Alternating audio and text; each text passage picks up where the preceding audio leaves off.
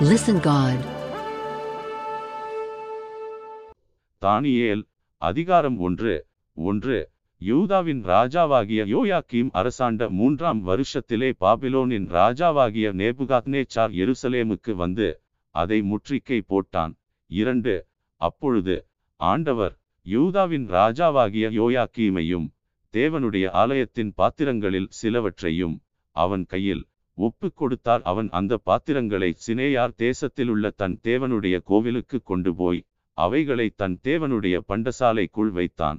மூன்று அப்பொழுது இஸ்ரவேல் புத்திரருக்குள்ளே ராஜகுலத்தார்களிலும் துறைமக்களிலும் யாதொரு மாசும் இல்லாதவர்களும் அழகானவர்களும் சகல ஞானத்திலும் தேறினவர்களும் அறிவில் சிறந்தவர்களும் கல்வியில் நிபுணரும் ராஜாவின் அரமனையிலே சேவிக்கத் திறமையுள்ளவர்களும் ஆகிய சில வாலிபரை கொண்டு வரவும் நான்கு அவர்களுக்கு கல்தேயரின் எழுத்தையும் பாஷையையும் கற்றுக் கொடுக்கவும் ராஜா தன் பிரதானிகளின் தலைவனாகிய அஸ்பேனாசுக்கு கற்பித்தான். ஐந்து ராஜா தான் உண்ணும் போஜனத்திலேயும் தான் குடிக்கும் திராட்சரசத்திலேயும் தினம் ஒரு பங்கை அவர்களுக்கு நியமித்து அவர்களை மூன்று வருஷம் வளர்க்கவும் அதன் முடிவிலே அவர்கள் ராஜாவுக்கு முன்பாக நிற்கும்படி செய்யவும் கட்டளையிட்டான். ஆறு அவர்களுக்குள் யூதா புத்திரராகிய தானியேல் அனனியா மீஷாவேல் அசரியா என்பவர்கள் இருந்தார்கள். ஏழு பிரதானிகளின் தலைவன் தானியேலுக்கு பெல்தெஷாத்சார் என்றும் அனனியாவுக்கு சாத்ராக் என்றும் மீஷாவேலுக்கு மேஷாக் என்றும் அசரியாவுக்கு அபேத்நேகோ என்றும் மறுபெயரிட்டான். எட்டு தானியேல் ராஜாவின் போஜனத்தினாலும் அவர் பானம் பண்ணும் திராட்சரசத்தினாலும் தன்னை தீட்டுப்படுத்தலாகாதென்று தன் இருதயத்தில் தீர்மானம் பண்ணி கொண்டு தன்னை தீட்டுப்படுத்தாதபடி பிரதானிகளின் தலைவனிடத்தில் வேண்டிக் கொண்டான். ஒன்பது. தேவன் தானியேலுக்கு பிரதானிகளின் தலைவனிடத்தில் தயவும் இரக்கமும் கிடைக்கும்படி செய்தார். பத்து. பிரதானிகளின் தலைவன் தானியேலை நோக்கி உங்களுக்கு போஜனத்தையும் பானத்தையும் குறித்திருக்கிற ராஜாவாகிய என் ஆண்டவனுக்கு நான் பயப்படுகிறேன்.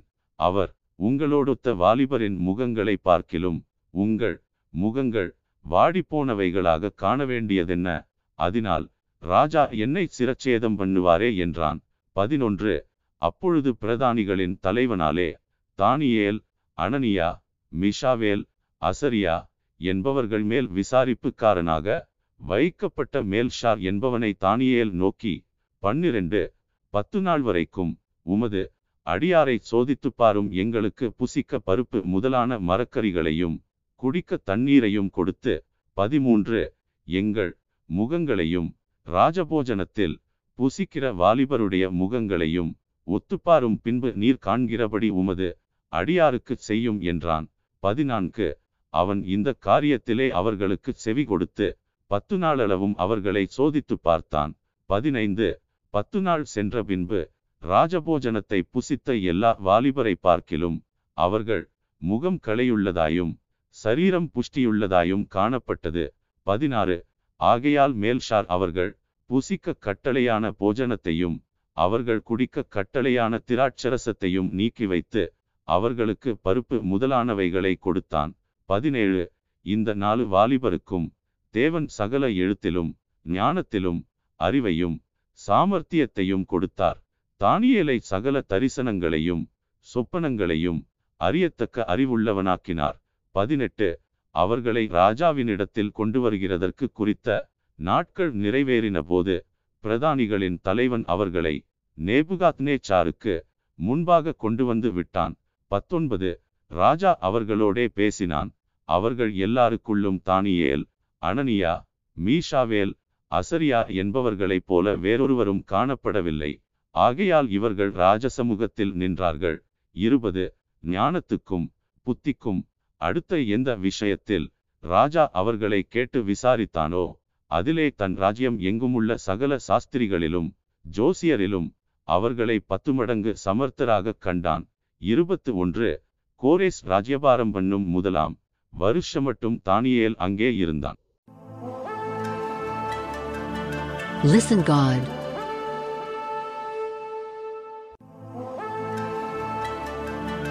Listen God. தானியேல் அதிகாரம் இரண்டு ஒன்று நேபுகாத் நேச்சார் ராஜ்யபாரம் பண்ணும் இரண்டாம் வருஷத்திலே நேபுகாத் நேச்சார் சொப்பனங்களை கண்டான். அதனால் அவனுடைய ஆவி கலங்கி அவனுடைய நித்திரை கலைந்தது. இரண்டு அப்பொழுது ராஜா தன் சொப்பனங்களை தனக்கு தெரிவிக்கும் பொருட்டு சாஸ்திரிகளையும் ஜோசியரையும் சூனியக்காரரையும் கல்தேயரையும் அழைக்கச் சொன்னான். அவர்கள் வந்து ராஜசமூகத்தில் நின்றார்கள். மூன்று ராஜா அவர்களை நோக்கி ஒரு சொப்பனம் கண்டேன். அந்த சொப்பனத்தை அறிய வேண்டுமென்று என் ஆவி கலங்கியிருக்கிறது என்றான். நான்கு அப்பொழுது கல்தேயர் ராஜாவை நோக்கி ராஜாவே நீர் என்றும் வாழ்க. சொப்பனத்தை உமது அடியாருக்கு சொல்லும். அப்பொழுது அதன் அர்த்தத்தை விடுவிப்போம் என்று சீரிய பாஷையிலே சொன்னார்கள். ஐந்து ராஜா கல்தேயருக்கு பிரதியுத்தரமாக என்னிடத்திலிருந்து பிறக்கிற தீர்மானம் என்னவென்றால் நீங்கள் சொப்பனத்தையும் அதன் அர்த்தத்தையும் எனக்கு அறிவியாமற் போனால் துண்டித்து போடப்படுவீர்கள். உங்கள் வீடுகள் எருக்களங்களாக்கப்படும் ஆறு சொப்பனத்தையும் அதன் அர்த்தத்தையும் தெரிவித்தீர்களேயாகில் என்னிடத்தில் வெகுமதிகளையும் பரிசுகளையும் மிகுந்த கணத்தையும் பெறுவீர்கள்.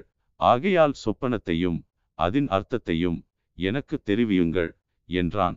ஏழு அவர்கள் மறுபடியும் பிரதியுத்தரமாக ராஜா அடியாருக்கு சொப்பனத்தை சொல்வாராக அப்பொழுது அதன் அர்த்தத்தை விடுவிப்போம் என்றார்கள். எட்டு அதற்கு ராஜா பிரதியுத்தரமாக என்னிடத்திலிருந்து தீர்மானம் பிறந்தபடியினாலே நீங்கள் காலதாமதம் பண்ண பார்க்கிறீர்கள் என்று நிச்சயமாக எனக்கு தெரிய வருகிறது ஒன்பது காலம் மாறுமென்று நீங்கள் எனக்கு முன்பாக பொய்யும் புரட்டுமான விசேஷத்தை சொல்லும்படி எத்தனம் பண்ணி இருக்கிறீர்கள்? நீங்கள் சொப்பனத்தை எனக்கு தெரிவிக்காமற் போனால் உங்கள் எல்லாருக்கும் இந்த ஒரே தீர்ப்பு பிறந்திருக்கிறது. ஆகையால் சொப்பனத்தை எனக்கு சொல்லுங்கள். அப்பொழுது அதன் அர்த்தத்தையும் உங்களால் காண்பிக்க கூடுமென்று அறிந்து கொள்ளுவேன் என்றான். பத்து.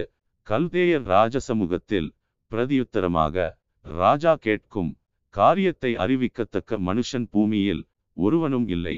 ஆகையால் மகத்துவமும் வல்லமையுமான எந்த ராஜாவும் இப்படிப்பட்ட காரியத்தை ஒரு சாஸ்திரியனிடத்திலாவது ஜோசியனிடத்திலாவது கல்தேயனிடத்திலாவது கேட்டதில்லை. பதினொன்று ராஜா கேட்கிற காரியம் மிகவும் அருமையானது. மாம்சமாயிருக்கிறவர்களோடே வாசம் பண்ணாத தேவர்களேயொழிய ராஜசமூகத்தில் அதை அறிவிக்கத்தக்கவர் ஒருவரும் இல்லை என்றார்கள்.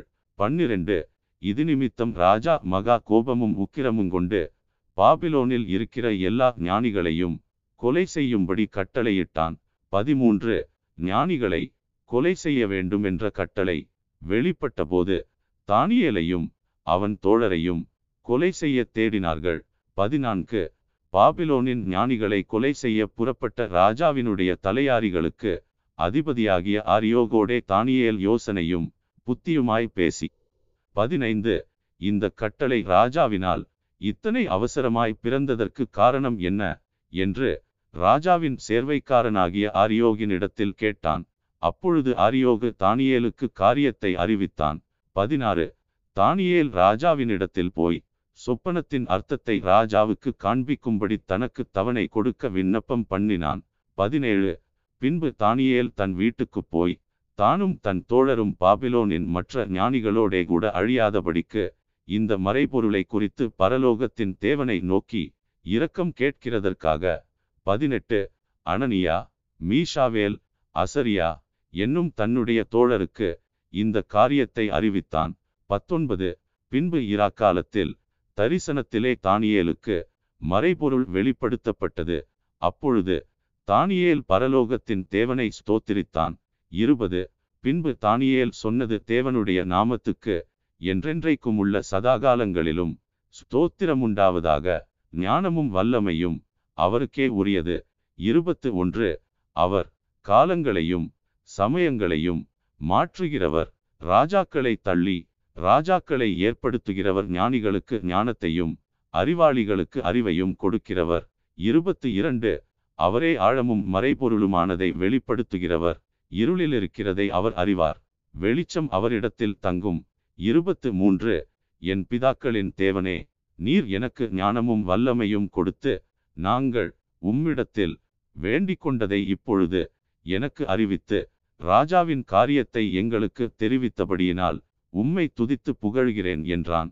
இருபத்து நான்கு பின்பு தானியேல் பாபிலோனின் ஞானிகளை அழிக்க ராஜா கட்டளையிட்ட ஆரியோகினிடத்தில் போய் பாபிலோனின் ஞானிகளை அழிக்காதேயும் என்னை ராஜாவின் முன்பாக அழைத்து கொண்டு போம் ராஜாவுக்கு அர்த்தத்தை தெரிவிப்பேன் என்று சொன்னான்.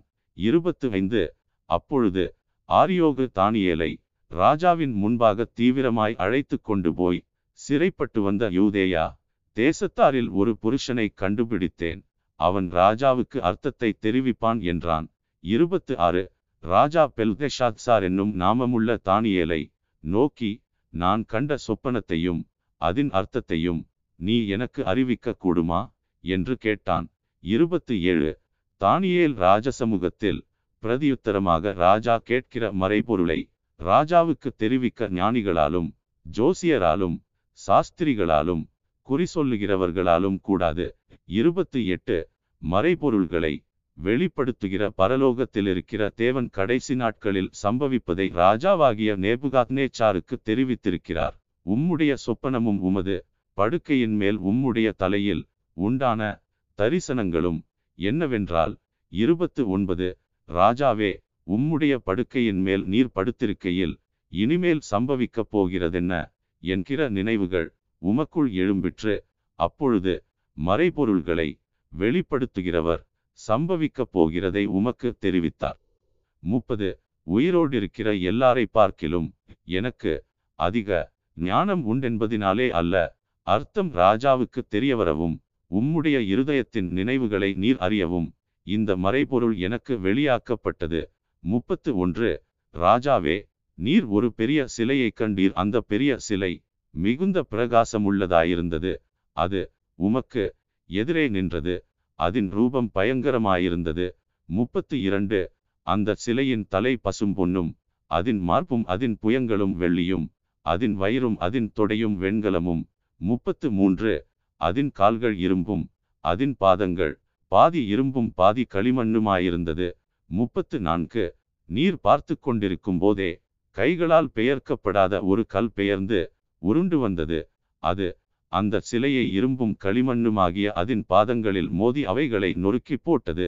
முப்பத்து ஐந்து அப்பொழுது அந்த இரும்பும் களிமண்ணும் வெண்கலமும் வெள்ளியும் பொன்னும் ஏகமாய் நொறுங்குண்டு கோடை காலத்தில் போரடிக்கிற களத்திலிருந்து பறந்து போகிற பதரை போலாயிற்று. அவைகளுக்கு ஒரு இடமும் கிடையாதபடி காற்று அவைகளை அடித்து கொண்டு போயிற்று. சிலையை மோதின கல்லோவென்றால் ஒரு பெரிய பர்வதமாகி பூமியையெல்லாம் நிரப்பிற்று. முப்பத்து ஆறு. சொப்பனம் இதுதான். அதன் அர்த்தத்தையும் ராஜசமூகத்தில் தெரிவிப்போம். முப்பத்து ஏழு. ராஜாவே நீர் ராஜாதி ராஜாவாயிருக்கிறீர். பரலோகத்தின் தேவன் உமக்கு ராஜரீகத்தையும் பராக்கிரமத்தையும் வல்லமையையும் மகிமையையும் அருளினார். முப்பத்து எட்டு சகல இடங்களிலுமுள்ள மனுபுத்திரரையும் வெளியின் மிருகங்களையும் ஆகாயத்து பறவைகளையும் அவர் உமது கையில் ஒப்பு கொடுத்து உம்மை அவைகளையெல்லாம் ஆளும்படி செய்தார். பொன்னான அந்த தலை நீரே முப்பத்து ஒன்பது உமக்கு பிறகு உமக்கு கீழ்த்தரமான வேறொரு ராஜ்யம் தோன்றும் பின்பு பூமியையெல்லாம் ஆண்டு கொள்ளும் வெண்கலமான மூன்றாம் ராஜ்யம் ஒன்று எழும்பும். நாற்பது. நாலாவது. ராஜ்யம் இரும்பைப் போல உரமாயிருக்கும். இரும்பு எல்லாவற்றையும் எப்படி நொறுக்கி சின்ன பின்னமாக்குகிறதோ அப்படியே இது நொறுக்கி போடுகிற இரும்பை போல அவைகளையெல்லாம் நொறுக்கி தகர்த்து போடும். நாற்பத்து ஒன்று. பாதங்களும் கால்விரல்களும் பாதிகுயவனின் களிமண்ணும் பாதி இரும்புமாயிருக்க நீர் கண்டீரே அந்த ராஜ்யம் பிரிக்கப்படும்.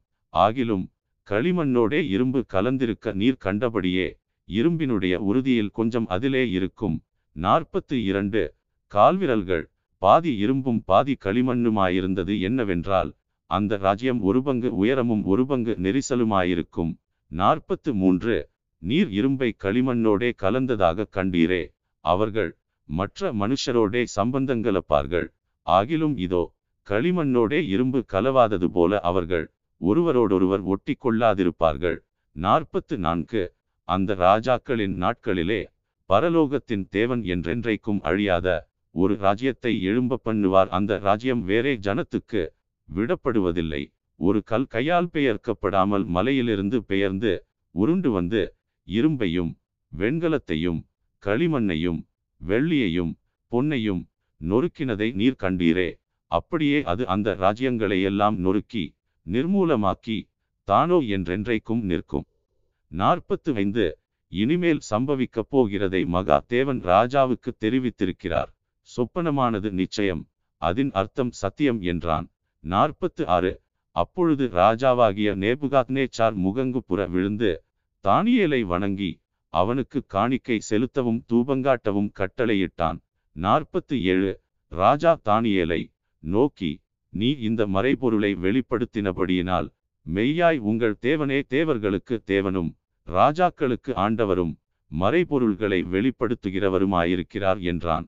நாற்பத்து எட்டு பின்பு ராஜா தானியேலை பெரியவனாக்கி அவனுக்கு அநேகம் சிறந்த வெகுமதிகளை கொடுத்து அவனை பாபிலோன் மாகாணம் முழுதுக்கும் அதிபதியாகவும் பாபிலோனிலுள்ள சகல ஞானிகளின் பிரதான அதிகாரியாகவும் நியமித்தான்.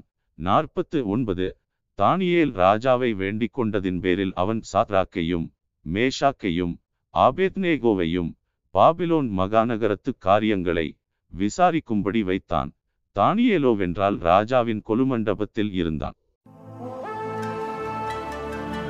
Listen God.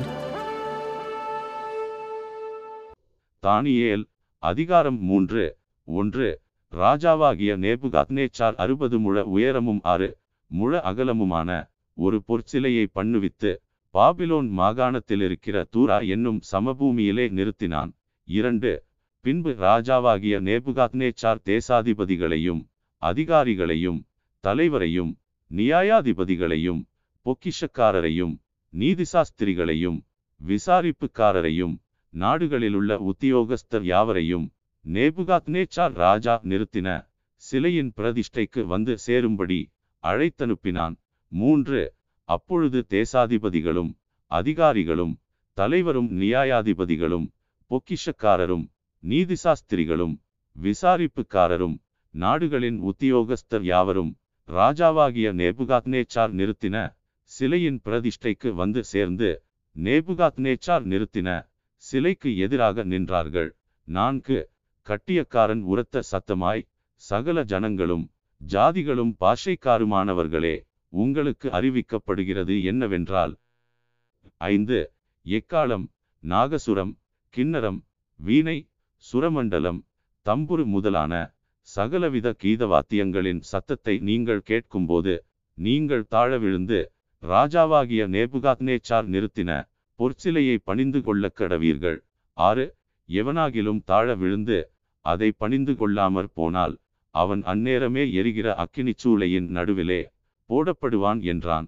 ஏழு ஆதலால் சகல ஜனங்களும் எக்காலம் நாகசுரம் கிண்ணரம் வீணை சுரமண்டலம் முதலான சகலவித கீதவாத்தியங்களின் சத்தத்தை கேட்டவுடனே சகல ஜனத்தாரும் ஜாதியாரும் பாஷைக்காரரும் தாழ விழுந்து ராஜாவாகிய நேபுகாத்னேச்சார் நிறுத்தின பொற்சிலையை பணிந்து கொண்டார்கள்.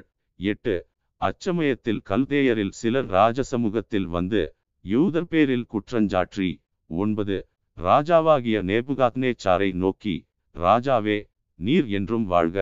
பத்து எக்காலம் நாகசுரம் கிண்ணரம் வீணை சுரமண்டலம் தம்புரு முதலான சகலவித கீதவாத்தியங்களின் சத்தத்தையும் கேட்கிற எந்த மனுஷனும் தாழ விழுந்து பொற்சிலையை பணிந்து கொள்ள வேண்டுமென்றும் பதினொன்று எவனாகிலும் தாழ விழுந்து பணிந்து கொள்ளாமற் போனால் அவன் எரிகிற அக்கினிச்சூளையின் நடுவிலே போடப்பட வேண்டுமென்றும் ராஜாவாகிய நீர் கட்டளையிட்டீரே. பன்னிரண்டு. பாபிலோன் மாகாணத்தின் காரியங்களை விசாரிக்கும்படி நீர் ஏற்படுத்தின சாத்ராக் மேஷாக் ஆபேத்னேகோ என்னும் யூதரான மனுஷர் இருக்கிறார்களே. அவர்கள் ராஜாவாகிய உம்மை மதிக்கவில்லை. அவர்கள் உம்முடைய தேவர்களுக்கு ஆராதனை செய்யாமலும் நீர் நிறுத்தின பொற்சிலையை பணிந்து கொள்ளாமலும் இருக்கிறார்கள் என்றார்கள். பதிமூன்று. அப்பொழுது நேபுகாத்னேச்சார் உக்கிர கோபம் உக்கிரகோபங்கொண்டு சாத்ராக்கையும் மேஷாக்கையும் ஆபேத்னேகோவையும் அழைத்து கொண்டு வரும்படி கட்டளையிட்டான். அவர்கள் அந்த புருஷரை ராஜாவின் சமூகத்தில் கொண்டு வந்துவிட்ட போது பதினான்கு. நேபுகாத்னேச்சார் அவர்களை நோக்கி சாத்ராக் மேஷாக் ஆபேத்னேகோ என்பவர்களே நீங்கள் என் தேவர்களுக்கு ஆராதனை செய்யாமலும் நான் நிறுத்தின பொற்சிலையை பணிந்து கொள்ளாமலும் இருந்தது. மெய்தானா? பதினைந்து இப்போதும் எக்காலம் நாகசுரம் கிண்ணரம் வீணை சுரமண்டலம் தம்புரு முதலான சகலவித கீதவாத்தியங்களின் சத்தத்தையும் நீங்கள் கேட்கும்போது தாழ விழுந்து நான் பண்ணி வைத்த சிலையை பணிந்து கொள்ள ஆயத்தமாயிருந்தால் நல்லது. பணிந்து கொள்ளாதிருந்தால் அந்நேரமே எரிகிற அக்கினிச் சூளையின் நடுவிலே போடப்படுவீர்கள். உங்களை என் கைக்கு தப்புவிக்கப் போகிற தேவன் யார்? என்றான். பதினாறு சாத்ராக் மேஷாக் ஆபேத்னேகோ என்பவர்கள் ராஜாவை நோக்கி நேபுகாத்னேச்சாரே இந்த காரியத்தை குறித்து உமக்கு உத்தரவு சொல்ல எங்களுக்கு அவசியமில்லை. பதினேழு நாங்கள் ஆராதிக்கிற தேவன் எங்களை தப்புவிக்க வல்லவராயிருக்கிறார். அவர் எரிகிற அக்கினிச் சூளைக்கும் ராஜாவாகிய உம்முடைய கைக்கும் நீங்களாக்கி விடுவிப்பார். பதினெட்டு விடுவிக்காமற் போனாலும் நாங்கள் உம்முடைய தேவர்களுக்கு ஆராதனை செய்வதுமில்லை. நீர் நிறுத்தின பொற்சிலையை பணிந்து கொள்வதும் இல்லை என்கிறது. ராஜாவாகிய உமக்கு தெரிந்திருக்க கடவது என்றார்கள். பத்தொன்பது. அப்பொழுது நேபுகாத்னேச்சாருக்கு கடுங்கோபம் உண்டு. சாத்ராக் மேஷாக் ஆபேத்னேகோ என்பவர்களுக்கு விரோதமாய் அவனுடைய முகம் வேறுபட்டது. சூளையை சாதாரணமாய் சூடாக்குவதை பார்க்கிலும் ஏழு மடங்கு அதிகமாய் சூடாக்கும்படி உத்தரவு கொடுத்து இருபது.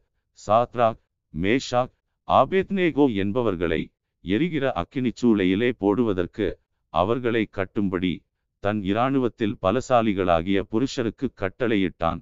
இருபத்து ஒன்று. அப்பொழுது அவர்கள் தங்கள் சால்வைகளோடும் நிசார்களோடும் பாகைகளோடும் மற்ற வஸ்திரங்களோடும் கட்டப்பட்டு எரிகிற அக்கினிச்சூளையின் நடுவிலே போடப்பட்டார்கள். இருபத்து இரண்டு.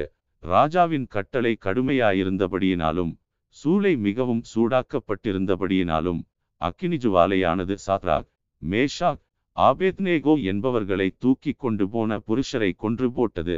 இருபத்து மூன்று சாத்ராக் மேஷாக் ஆபேத்னேகோ என்னும் அந்த மூன்று புருஷரும் கட்டுண்டவர்களாய் எரிகிற அக்கினிச் சூளையின் நடுவிலே விழுந்தார்கள்.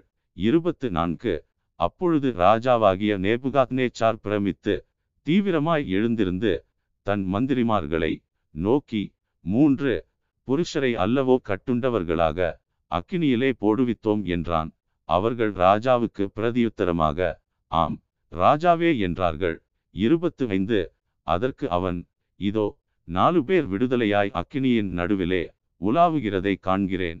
அவர்களுக்கு ஒரு சேதமுமில்லை நாலாம் ஆளின் சாயல் தேவபுத்திரனுக்கு ஒப்பாயிருக்கிறது என்றான். இருபத்து ஆறு அப்பொழுது நேபுகாத் நேச்சார் எரிகிற அக்கினி சூளையின் வாசலண்டைக்கு வந்து உன்னதமான தேவனுடைய தாசராகிய சாத்ராக் மேஷாக் ஆபேத்னேகோ என்பவர்களே நீங்கள் வெளியே வாருங்கள் என்றான். அப்பொழுது சாத்ராக் மேஷாக் ஆபேத்னேகோ என்பவர்கள் அக்கினியின் நடுவிலிருந்து வெளியே வந்தார்கள். இருபத்து ஏழு தேசாதிபதிகளும் அதிகாரிகளும் தலைவரும் ராஜாவின் மந்திரிகளும் கூடி வந்து அந்த புருஷருடைய சரீரங்களின் மேல் அக்கினி பெலஞ்செய்யாமலும் அவர்களுடைய தலைமயிர் கருகாமலும் அவர்களுடைய சால்வைகள் சேதப்படாமலும் அக்கினியின் மனம் அவர்களிடத்தில் வீசாமலும் இருந்ததைக் கண்டார்கள். இருபத்து எட்டு. அப்பொழுது நேபுகாத்னேச்சார் வசனித்து சாத்ராக் மேஷாக் ஆபேத்னேகோ என்பவர்களுடைய தேவனுக்கு ஸ்தோத்திரம் அவர்கள் தங்களுடைய தேவனைத் தவிர வேறொரு தேவனையும் சேவித்து பணியாமல் அவரையே நம்பி ராஜாவின் கட்டளையை தள்ளி தங்கள் சரீரங்களை ஒப்பு கொடுத்ததினால் அவர் தமது தூதனை அனுப்பி தம்முடைய தாசரை விடுவித்தார். இருபத்து ஒன்பது. ஆதலால் சாத்ராக் மேஷாக் ஆபேத்னேகோ என்பவர்களுடைய தேவனுக்கு விரோதமாக தூஷண வார்த்தையை சொல்லுகிற எந்த ஜனத்தானும் எந்த ஜாதியானும் எந்த பாஷைக்காரனும் துண்டித்து போடப்படுவான். அவன் வீடு எருக்களமாக்கப்படும் என்று என்னாலே தீர்மானிக்கப்படுகிறது. இவ்விதமாய் இரட்சிக்கத்தக்க தேவன் வேறொருவரும் இல்லை என்றான். முப்பது. பின்பு ராஜா சாத்ராக் மேஷாக் ஆபேத்நேகோ என்பவர்களை பாபிலோன் தேசத்திலே உயர்த்தினான். Listen God. தானியேல் அதிகாரம் நான்கு. ஒன்று. ராஜாவாகிய நேபுகாத்நேச்சார் பூமியெங்கும் குடியிருக்கிற சகல ஜனத்தாருக்கும் ஜாதியாருக்கும் பாஷைக்காரருக்கும் எழுதுகிறது. என்னவென்றால் உங்களுக்கு சமாதானம் பெருகக் கடவது.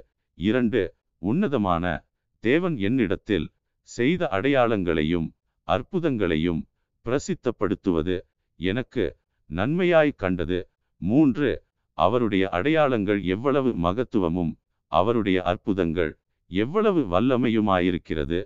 அவருடைய ராஜ்யம் நித்திய ராஜ்யம் அவருடைய ஆளுகை தலைமுறை தலைமுறையாக நிற்கும். நான்கு நேபுகாத் நேச்சாராகிய நான் என் வீட்டிலே சவுக்கியமுள்ளவனாயிருந்து என் அரமனையிலே வாழ்ந்து கொண்டிருந்தேன். ஐந்து நான் ஒரு சொப்பனத்தை கண்டேன். அது எனக்கு திகிலை உண்டாக்கிற்று.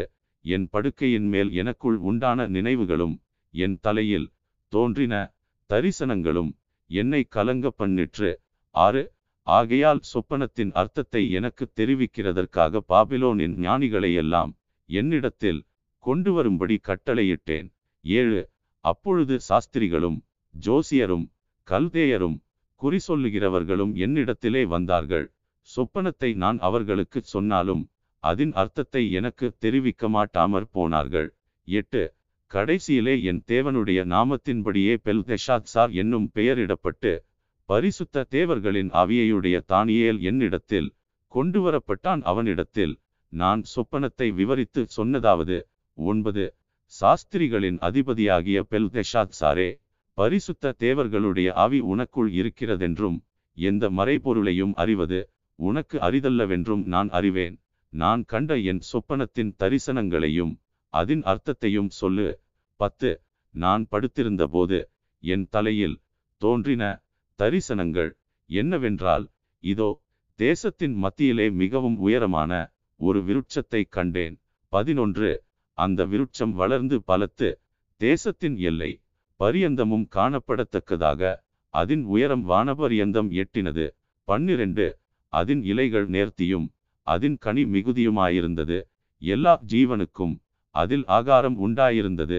அதன் கீழே வெளியின் மிருகங்கள் நிழலுக்கு ஒதுங்கினது. அதன் கொப்புகளில் ஆகாயத்து பட்சிகள் தாபரித்து சகல பிராணிகளும் அதனால் போஷிக்கப்பட்டது. பதிமூன்று நான் படுத்திருக்கையில் என் தலையில் தோன்றின தரிசனங்களை காணும்போது காவலாளனாகிய பரிசுத்தவான் ஒருவன் வானத்திலிருந்து இறங்கக் கண்டேன். பதினான்கு. அவன் உரத்த சத்தமிட்டு இந்த விருட்சத்தை வெட்டி இதன் கொப்புகளை தரித்து போடுங்கள். இதன் இலைகளை உதிர்த்து இதன் கனிகளை சிதறடியுங்கள்.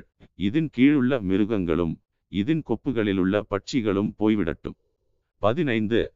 ஆனாலும் இதன் வேர்களாகிய அடிமரம் பூமியில் இருக்கட்டும். இரும்பும் வெண்கலமுமான விலங்கு இடப்பட்டு வெளியின் பசும்புல்லிலே தங்கி ஆகாயத்து பணியிலே நனைவதாக மிருகங்களோடே பூமியின் பூண்டிலே அவனுக்கு பங்கு இருக்க கடவது. பதினாறு. அவனுடைய இருதயம் மனுஷ இருதயமாயிராமல் மாறும்படி மிருக இருதயம் அவனுக்கு கொடுக்கப்பட கடவது. இப்படியிருக்கிற அவன் மேல் ஏழு காலங்கள் கடந்து போக வேண்டும். பதினேழு.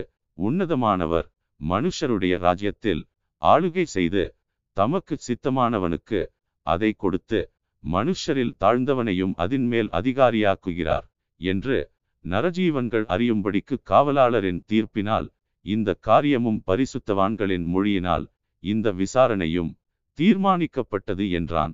பதினெட்டு. நேபுகாத் நேச்சார் என்னும் ராஜாவாகிய நான் கண்ட சொப்பனம் இதுவே.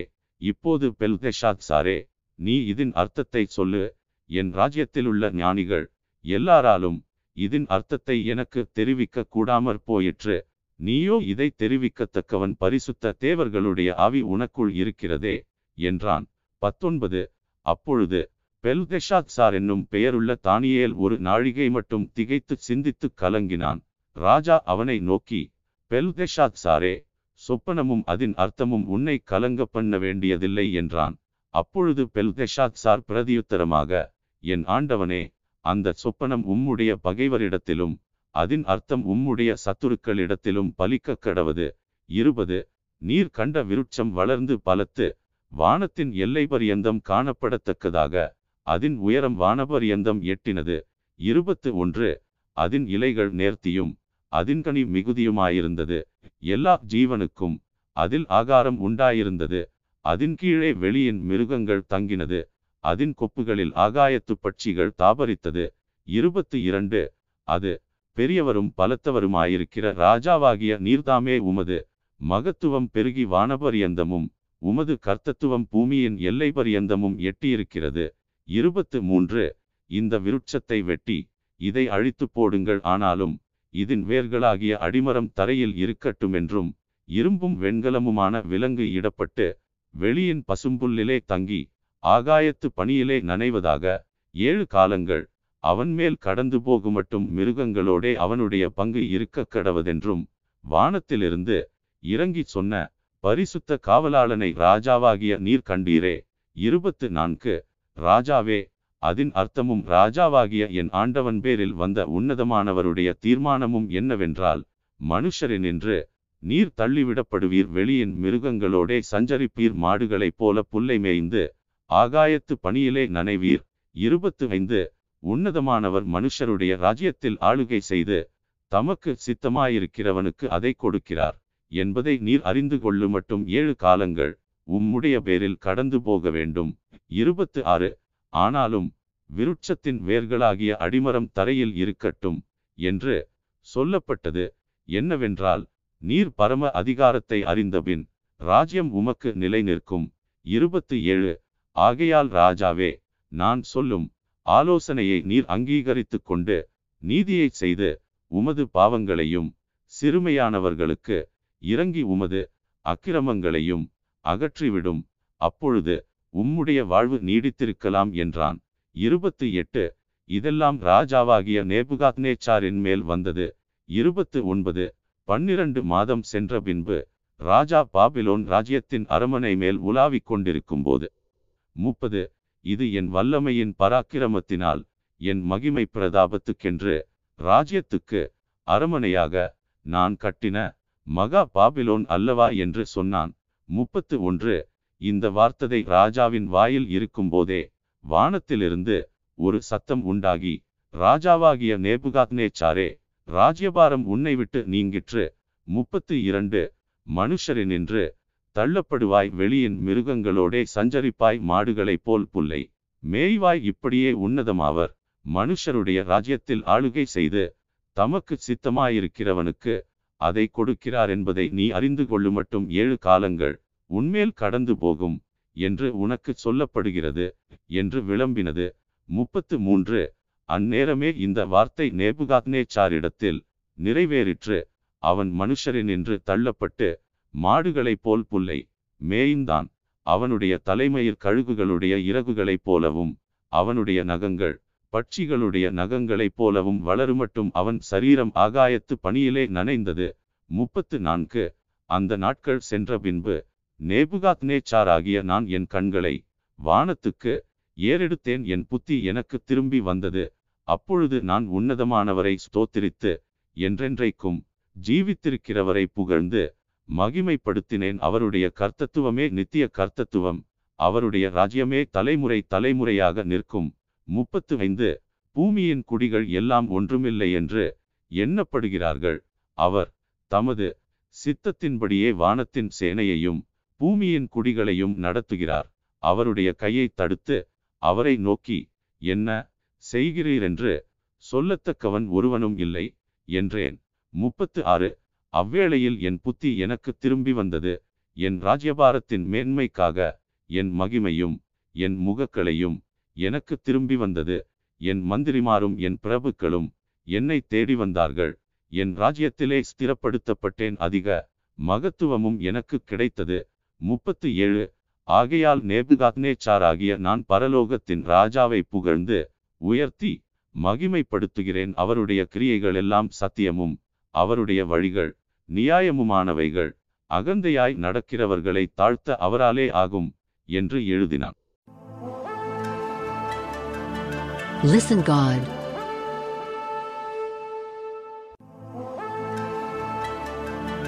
Listen God. தானியேல் அதிகாரம் ஐந்து ஒன்று பெல்ஷாத்சார் என்னும் ராஜா தன் பிரபுக்களில் ஆயிரம் பேருக்கு ஒரு பெரிய விருந்து செய்து அந்த ஆயிரம் பேருக்கு முன்பாக திராட்சரசம் குடித்தான். இரண்டு பெல்ஷாத்சார் திராட்சரசத்தை ருசித்துக் கொண்டிருக்கையில் அவன் தன் தகப்பனாகிய நேபுகாத்னேச்சார் எருசலேம் தேவாலயத்திலிருந்து கொண்டு வந்த பொன் வெள்ளி பாத்திரங்களில் ராஜாவாகிய தானும் தன் பிரபுக்களும் தன் மனைவிகளும் தன் வைப்பாட்டிகளும் குடிக்கிறதற்காக அவைகளை கொண்டு வரும்படி கட்டளையிட்டான். மூன்று அப்பொழுது எருசலேமிலுள்ள தேவனுடைய வீடாகிய ஆலயத்திலிருந்து எடுக்கப்பட்ட பொற்பாத்திரங்களை கொண்டு வந்தார்கள். அவைகளில் ராஜாவும் அவனுடைய பிரபுக்களும் அவனுடைய மனைவிகளும் அவனுடைய வைப்பாட்டிகளும் குடித்தார்கள். நான்கு அவர்கள் திராட்சரசம் குடித்து பொன்னும் வெள்ளியும் வெண்கலமும் இரும்பும் மரமும் கல்லுமாகிய தேவர்களை புகழ்ந்தார்கள். ஐந்து அந்நேரத்திலே மனுஷ கைவிரல்கள் தோன்றி விளக்குக்கு எதிராக ராஜ அரமனையின் சார்ந்து பூசப்பட்ட சுவரிலே எழுதிற்று எழுதின அந்த கையுறுப்பை ராஜா கண்டான். ஆறு அப்பொழுது ராஜாவின் முகம் வேறுபட்டது. அவனுடைய நினைவுகள் அவனை கலங்க பண்ணினது. அவனுடைய இடுப்பின் கட்டுகள் தளர்ந்தது. அவனுடைய முழங்கால்கள் ஒன்றோடொன்று மோதிக்கொண்டது. ஏழு ராஜா உரத்த சத்தமிட்டு ஜோசியரையும் கல்தேயரையும் குறி சொல்லுகிறவர்களையும் உள்ளே அழைத்து வரும்படி சொன்னான். ராஜா பாபிலோன் ஞானிகளை நோக்கி இந்த எழுத்தை வாசித்து இதன் அர்த்தத்தை எனக்கு வெளிப்படுத்துகிறவன் எவனோ அவன் இரத்தாம்பரமும் கழுத்திலே பொற்சரப்பணியும் தரிக்கப்பட்டு ராஜ்யத்திலே மூன்றாம் அதிபதியாய் இருப்பான் என்று சொன்னான். எட்டு. அப்பொழுது ராஜாவின் ஞானிகள் எல்லாரும் வந்து சேர்ந்தார்கள். ஆனாலும் அவர்கள் அந்த எழுத்தை வாசிக்கவும் அதன் அர்த்தத்தை ராஜாவுக்கு தெரிவிக்கவும் கூடாதிருந்தது. ஒன்பது. அப்பொழுது ராஜாவாகிய பெல்ஷாத் சார் மிகவும் கலங்கினான். அவனுடைய முகம் வேறுபட்டது. அவனுடைய பிரபுக்கள் திகைத்தார்கள். பத்து. ராஜாவும் அவனுடைய பிரபுக்களும் சொன்னவைகளை ராஜாத்தி கேள்விப்பட்டு விருந்து சாலைக்குள் பிரவேசித்தாள். அப்பொழுது ராஜாத்தி ராஜாவே நீர் என்றும் வாழ்க. உமது நினைவுகள் உம்மை கலங்க பண்ணவும் உமது முகம் வேறுபடவும் வேண்டியதில்லை. பதினொன்று. உம்முடைய ராஜ்யத்திலே ஒரு புருஷன் இருக்கிறான். அவனுக்குள் பரிசுத்த தேவர்களுடைய ஆவி இருக்கிறது. உம்முடைய பிதாவின் நாட்களில் வெளிச்சமும் விவேகமும் தேவர்களின் ஞானத்துக்கு ஒத்த ஞானமும் அவனிடத்தில் காணப்பட்டது. ஆகையால் உம்முடைய பிதாவாகிய நேபுகாத்னேச்சார் என்னும் ராஜாவானவர் அவனை சாஸ்திரிகளுக்கும் ஜோசியருக்கும் கல்தேயருக்கும் குறி சொல்லுகிறவர்களுக்கும் அதிபதியாக வைத்தார். பன்னிரண்டு ராஜாவினால் பெல்தெஷாத்சார் என்னும் பெயரிடப்பட்ட அந்த தானியேலுக்குள் சொப்பனங்களை வியார்த்தி பண்ணுகிறதும் புதைபொருள்களை வெளிப்படுத்துகிறதும் கருகலானவைகளை தெளிவிக்கிறதுமான அறிவும் புத்தியும் விசேஷித்த ஆவியும் உண்டென்று காணப்பட்டது. இப்போதும் தானியேல் அழைக்கப்படட்டும். அவன் அர்த்தத்தை வெளிப்படுத்துவான் என்றாள். பதிமூன்று. அப்பொழுது தானியேல் ராஜாவின் முன் உள்ளே அழைத்து வந்து விடப்பட்டான். ராஜா தானியேலை பார்த்து நீ என் பிதாவாகிய ராஜா யூதாவிலிருந்து சிறைபிடித்து வந்த யூதரில் ஒருவனாகிய தானியேல் அல்லவா? பதினான்கு. உனக்குள்ளே தேவர்களின் ஆவி உண்டென்றும் வெளிச்சமும் புத்தியும் விசேஷித்த ஞானமும் உன்னிடத்தில் காணப்பட்டதென்றும் உன்னை குறித்து கேள்விப்பட்டேன். பதினைந்து இப்போதும் இந்த எழுத்தை வாசிக்கிறதற்கும் இதன் அர்த்தத்தை எனக்கு தெரிவிக்கிறதற்கும் சாஸ்திரிகளும் ஜோசியரும் எனக்கு முன்பாக அழைத்து கொண்டு வரப்பட்டார்கள். ஆனாலும் இந்த வசனத்தின் அர்த்தத்தை வெளிப்படுத்த அவர்களால் கூடாமற் போயிற்று. பதினாறு பொருளை வெளிப்படுத்தவும் கருகலானவைகளை தெளிவிக்கவும் உன்னை குறித்து கேள்விப்பட்டேன். இப்போது நீ இந்த எழுத்தை வாசிக்கவும் இதன் அர்த்தத்தை எனக்கு தெரிவிக்கவும் உன்னாலே கூடுமானால் நீ இரத்தாம்பரமும் கழுத்திலே பொற்சரப்பணியும் தரிக்கப்பட்டு ராஜ்யத்திலே மூன்றாம் அதிபதியாய் இருப்பாய் என்றான். பதினேழு. அப்பொழுது தானியேல் ராஜசமூகத்தில் பிரதியுத்தரமாக உம்முடைய வெகுமானங்கள் உம்மிடத்திலேயே இருக்கட்டும் உம்முடைய பரிசுகளை வேறொருவனுக்கு கொடும். இந்த எழுத்தை நான் ராஜாவுக்கு வாசித்து இதன் அர்த்தத்தை தெரிவிப்பேன். பதினெட்டு. ராஜாவே உன்னதமான தேவன் உம்முடைய பிதாவாகிய நேபுகாத்னேச்சாருக்கு ராஜ்யத்தையும் மகத்துவத்தையும் கணத்தையும் மகிமையையும் கொடுத்தார். பத்தொன்பது. அவருக்கு கொடுக்கப்பட்ட மகத்துவத்திலே சகல ஜனங்களும் ஜாதியாரும் பாஷைக்காரரும் அவருக்கு முன்பாக நடுங்கி பயந்திருந்தார்கள். அவர் தமக்கு சித்தமானவனை கொன்று போடுவார். தமக்கு சித்தமானவனை உயிரோடே வைப்பார். தமக்கு சித்தமானவனை உயர்த்துவார். தமக்கு சித்தமானவனை தாழ்த்துவார். இருபது அவருடைய இருதயம் மேட்டிமையாகி அவருடைய ஆவி கர்வத்தினாலே கடினப்பட்ட போது அவர் தமது சிங்காசனத்திலிருந்து தள்ளப்பட்டார். அவருடைய மகிமை அவரை விட்டு அகன்று போயிற்று. இருபத்து ஒன்று அவர் மனுஷரினின்று தள்ளப்பட்டார். அவருடைய இருதயம் மிருகங்களுடைய இருதயம் போலாயிற்று. காட்டுக்கழுதைகளோடே சஞ்சரித்தார் உன்னதமான தேவன் மனுஷரின் ராஜ்யத்தில் ஆளுகை செய்து தமக்கு சித்தமானவனை அதின்மேல் அதிகாரியாக்குகிறார் என்று அவர் உணர்ந்து கொள்ளுமட்டும் மாடுகளைப் போல் புல்லை. மேய்ந்தார் அவருடைய சரீரம் ஆகாயத்து பணியிலே நனைந்தது. இருபத்து இரண்டு. அவருடைய குமாரனாகிய பெல்ஷாத்சார் என்னும் நீரோவென்றால் இதையெல்லாம் அறிந்திருந்தும் உமது இருதயத்தை தாழ்த்தாமல். இருபத்து மூன்று. பரலோகத்தின் ஆண்டவருக்கு விரோதமாக உம்மை உயர்த்தினீர் அவருடைய ஆலயத்தின் பாத்திரங்களை உமக்கு முன்பாக கொண்டு வந்தார்கள் நீரும் உம்முடைய பிரபுக்களும் உம்முடைய மனைவிகளும் உம்முடைய வைப்பாட்டிகளும் அவைகளில் திராட்சரசம் குடித்தீர்கள். இதுவுமன்றி தம்முடைய கையில் உமது சுவாசத்தை வைத்திருக்கிறவரும் உமது வழிகளுக்கு எல்லாம் அதிகாரியுமாகிய தேவனை நீர் மகிமைப்படுத்தாமல் காணாமலும் கேளாமலும் உணராமலும் இருக்கிற வெள்ளியும் பொன்னும் வெண்கலமும் இரும்பும் மரமும் கல்லுமாகிய தேவர்களை புகழ்ந்தீர். இருபத்து நான்கு. அப்பொழுது அந்த கையுறுப்பு அவரால் அனுப்பப்பட்டு இந்த எழுத்து எழுதப்பட்டது. இருபத்து ஐந்து. எழுதப்பட்ட எழுத்து என்னவென்றால் மெனே மெனே தெக்கேல் உப்பார்சின் என்பதே. இருபத்து ஆறு. இந்த வசனத்தின் அர்த்தமாவது மெனே என்பதற்கு தேவன் உன் ராஜ்யத்தை மட்டிட்டு அதற்கு முடிவுண்டாக்கினார் என்றும் இருபத்து ஏழு. தெக்கேல் என்பதற்கு நீ தராசிலே நெருக்கப்பட்டு குறைய காணப்பட்டாய் என்றும் இருபத்து எட்டு பெரேஸ் என்பதற்கு உன் ராஜ்யம் பிரிக்கப்பட்டு மேதியருக்கும் பெர்சியருக்கும் கொடுக்கப்பட்டது என்றும் அர்த்தமாம் என்றான். இருபத்து ஒன்பது அப்பொழுது பெல்ஷாத்சார் தானியேலுக்கு இரத்தாம்பரத்தையும் அவனுடைய கழுத்தில் பொற்சரப்பணியையும் தரிப்பிக்கவும் ராஜ்யத்திலே அவன் மூன்றாம் அதிகாரியாயிருப்பவன் என்று அவனை குறித்து பறைமுறையிடவும் கட்டளையிட்டான். முப்பது. அன்று இராத்திரியிலே கல்தேயரின் ராஜாவாகிய பெல்ஷாத்சார் கொலை செய்யப்பட்டான். முப்பத்து ஒன்று. மேதியனாகிய தரியு தன் அறுபத்திரண்டாம் வயதில் ராஜ்யத்தை கட்டி கொண்டான்.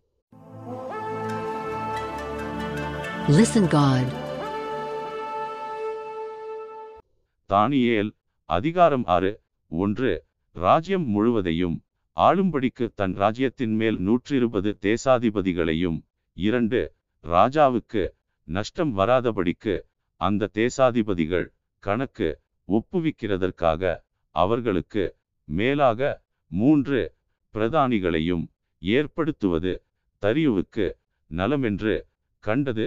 இவர்களில் தானியேல் ஒருவனாயிருந்தான். மூன்று இப்படியிருக்கையில் தானியேல் பிரதானிகளுக்கும் தேசாதிபதிகளுக்கும் மேற்பட்டவனாயிருந்தான். தானியேலுக்குள் விசேஷித்த அவி இருந்தமையால் அவனை ராஜ்யம் முழுமைக்கும் அதிகாரியாக ஏற்படுத்த ராஜா நினைத்தான். நான்கு அப்பொழுது பிரதானிகளும் தேசாதிபதிகளும் ராஜ்யத்தின் விசாரிப்பிலே தானியலை குற்றப்படுத்தும்படி முகாந்தரம் தேடினார்கள். ஆனாலும் ஒரு முகாந்தரத்தையும் குற்றத்தையும் கண்டுபிடிக்க அவர்களால் கூடாதிருந்தது. அவன் உண்மையுள்ளவனாயிருந்தபடியால் அவன் மேல் சுமத்த யாதொரு குற்றமும் குறைவும் காணப்படவில்லை. ஐந்து அப்பொழுது அந்த மனுஷர் நாம் இந்த தானியேலை அவனுடைய தேவனை பற்றிய வேத விஷயத்திலே குற்றப்படுத்தும் முகாந்தரத்தை கண்டுபிடித்தாலொழிய அவனை வேறொன்றிலும் குற்றப்படுத்தும் முகாந்தரத்தை கண்டுபிடிக்க கூடாது என்றார்கள். ஆறு பின்பு அந்த பிரதானிகளும் தேசாதிபதிகளும் கூட்டங்கூடி ராஜாவினிடத்தில் போய் அவனை நோக்கி தரியு ராஜாவே நீர் என்றும் வாழ்க. ஏழு எவனாகிலும் முப்பது நாள்வரையில் ராஜாவாகிய உம்மை தவிர எந்த தேவனையானாலும் மனுஷனையானாலும் நோக்கி யாதொரு காரியத்தை குறித்து விண்ணப்பம் பண்ணினால் அவன் சிங்கங்களின் கெபியிலே போடப்பட ராஜா கட்டளை பிறப்பித்து உறுதியான தாக்கீது செய்ய வேண்டுமென்று ராஜ்யத்தினுடைய எல்லா பிரதானிகளும் தேசாதிபதிகளும் பிரபுக்களும் மந்திரிமார்களும் தலைவர்களும் ஆலோசனை பண்ணி கொண்டிருக்கிறார்கள். எட்டு ஆதலால் இப்போதும் ராஜாவே மேதியருக்கும் பெர்சியருக்கும் இருக்கிற மாறாத பிரமாணத்தின்படியே அந்த தாக்கீது மாற்றப்படாதபடி நீர் அதை கட்டளையிட்டு அதற்கு கையெழுத்து வைக்க வேண்டும் என்றார்கள். ஒன்பது. அப்படியே ராஜாவாகிய தரியு அந்த கட்டளை பத்திரத்துக்கு கையெழுத்து வைத்தான். பத்து. தானியேலோவென்றால் அந்த பத்திரத்துக்கு கையெழுத்து வைக்கப்பட்டதென்று அறிந்தபோதிலும் தன் வீட்டுக்குள்ளே போய் தன் மேலறையிலே எருசலேமுக்கு நேராக பலகணிகள் திறந்திருக்க அங்கே தான் முன் செய்து வந்தபடியே தினம் மூன்று வேளையும் தன் தேவனுக்கு முன்பாக முழங்கார்படியிட்டு ஜெபம் பண்ணி ஸ்தோத்திரம் செலுத்தினான். பதினொன்று. அப்பொழுது அந்த மனுஷர் கூட்டங்கூடி தானியேல் தன் தேவனுக்கு முன்பாக ஜெபம் பண்ணி விண்ணப்பம் செய்கிறதை கண்டார்கள். பன்னிரண்டு. பின்பு அவர்கள் ராஜாவுக்கு முன்பாக வந்து ராஜாவின் தாக்கீதை குறித்து எந்த மனுஷனாகிலும். முப்பது. நாள்வரையில் ராஜாவாகிய உம்மை தவிர எந்த தேவனையானாலும் மனுஷனையானாலும் நோக்கி யாதொரு காரியத்தை குறித்து விண்ணப்பம் பண்ணினால் அவன் சிங்கங்களின் கெபியிலே போடப்பட வேண்டும் என்று நீர் கட்டளை பத்திரத்தில் கையெழுத்து வைத்தீர் அல்லவா என்றார்கள். அதற்கு ராஜா அந்த காரியம் மேதியருக்கும் பெர்சியருக்கும் இருக்கிற மாறாத பிரமாணத்தின்படி உறுதியாக்கப்பட்டதே என்றான். பதிமூன்று. அப்பொழுது அவர்கள் ராஜாவை நோக்கி சிறைபிடிக்கப்பட்ட யூதேயாதேசத்தின் புத்திரரில் தானியேல் என்பவன் உம்மையும் நீர் கையெழுத்து வைத்து கொடுத்த கட்டளையையும் மதியாமல் தினம் மூன்று வேளையும் தான் பண்ணும் விண்ணப்பத்தை பண்ணுகிறான் என்றார்கள். பதினான்கு. ராஜா இந்த வார்த்தைகளை கேட்டபோது தன்னில் மிகவும் சஞ்சலப்பட்டு தானியேலை காப்பாற்றும்படிக்கு அவன் பேரில் தன் மனதை வைத்து அவனை தப்புவிக்கிறதற்காக சூரியன் அஸ்தமிக்கு மட்டும் பிரயாசப்பட்டு கொண்டிருந்தான். பதினைந்து. அப்பொழுது அந்த மனுஷர் ராஜாவினிடத்தில் கூட்டமாய் வந்து ராஜா கட்டளையிட்ட எந்த தாக்கீதும் கட்டளையும் மாற்றப்படக்கூடாதென்பது மேதியருக்கும் பெர்சியருக்கும் பிரமாணமாயிருக்கிறதென்று அறிவீராக என்றார்கள். பதினாறு. அப்பொழுது ராஜா கட்டளையிட அவர்கள் தானியேலை கொண்டு வந்து அவனை சிங்கங்களின் கெபியிலே போட்டார்கள். ராஜா தானியேலை நோக்கி நீ இடைவிடாமல் ஆராதிக்கிற உன் தேவன் உன்னை தப்புவிப்பார் என்றான். பதினேழு. ஒரு கல் கெபியினுடைய வாசலின் மேல் கொண்டு வந்து வைக்கப்பட்டது. தானியலை பற்றிய தீர்மானம் மாற்றப்படாதபடிக்கு ராஜா தன் மோதிரத்தினாலும் தன் பிரபுக்களின் மோதிரத்தினாலும் அதின்மேல் முத்திரை போட்டான். பதினெட்டு. பின்பு ராஜா தன் அரமனைக்கு போய் இரா முழுதும் போஜனம் பண்ணாமலும் கீதவாத்தியம் முதலானவைகளை தனக்கு முன்பாக வரவொட்டாமலும் இருந்தான். அவனுக்கு நித்திரையும் வராமற் போயிற்று. பத்தொன்பது. காலமே கிழக்கு வெளுக்கும்போது ராஜா எழுந்திருந்து சிங்கங்களின் கெபிக்கு தீவிரமாய் போனான். இருபது. ராஜா கெபியின் கிட்ட வந்தபோது துயர சத்தமாய் தானியேலை கூப்பிட்டு தானியேலே ஜீவனுள்ள தேவனுடைய தாசனே நீ இடைவிடாமல் ஆராதிக்கிற உன் தேவன் உன்னை சிங்கங்களுக்கு தப்புவிக்க வல்லவராயிருந்தாரா? என்று தானியேலை கேட்டான். இருபத்து ஒன்று. அப்பொழுது தானியேல் ராஜாவே நீர் என்றும் வாழ்க. இருபத்து இரண்டு. சிங்கங்கள் என்னை சேதப்படுத்தாதபடிக்கு தேவன் தம்முடைய தூதனை அனுப்பி அவைகளின் வாயை கட்டி போட்டார் அதேனென்றால் அவருக்கு முன்பாக நான் குற்றமற்றவனாய் காணப்பட்டேன். ராஜாவாகிய உமக்கு முன்பாகவும் நான் நீதிகேடு செய்ததில்லை என்றான். இருபத்து மூன்று. அப்பொழுது ராஜா தன்னில் மிகவும் சந்தோஷப்பட்டு தானியேலை கெபியிலிருந்து தூக்கிவிடச் சொன்னான். அப்படியே தானியேல் கெபியிலிருந்து தூக்கிவிடப்பட்டான் அவன் தன் தேவன் பேரில் விசுவாசித்திருந்தபடியால் அவனில் ஒரு சேதமும் காணப்படவில்லை. இருபத்து நான்கு. தானியலின் மேல் குற்றஞ்சாற்றின மனுஷரையோவென்றால் ராஜா கொண்டுவரச் சொன்னான் அவர்களையும் அவர்கள் குமாரரையும் அவர்கள் மனைவிகளையும் சிங்கங்களின் கெபியிலே போட்டார்கள். அவர்கள் கெபியின் அடியிலே சேருமுன்னே சிங்கங்கள் அவர்கள் மேல் பாய்ந்து அவர்கள் எலும்புகளை எல்லாம் நொறுக்கி போட்டது. இருபத்து ஐந்து. பின்பு ராஜாவாகிய தரியு தேசமெங்கும் குடியிருக்கிற எல்லா ஜனங்களுக்கும் ஜாதியாருக்கும் பாஷைக்காரருக்கும் எழுதினது என்னவென்றால் உங்களுக்கு சமாதானம் பெருக கடவது.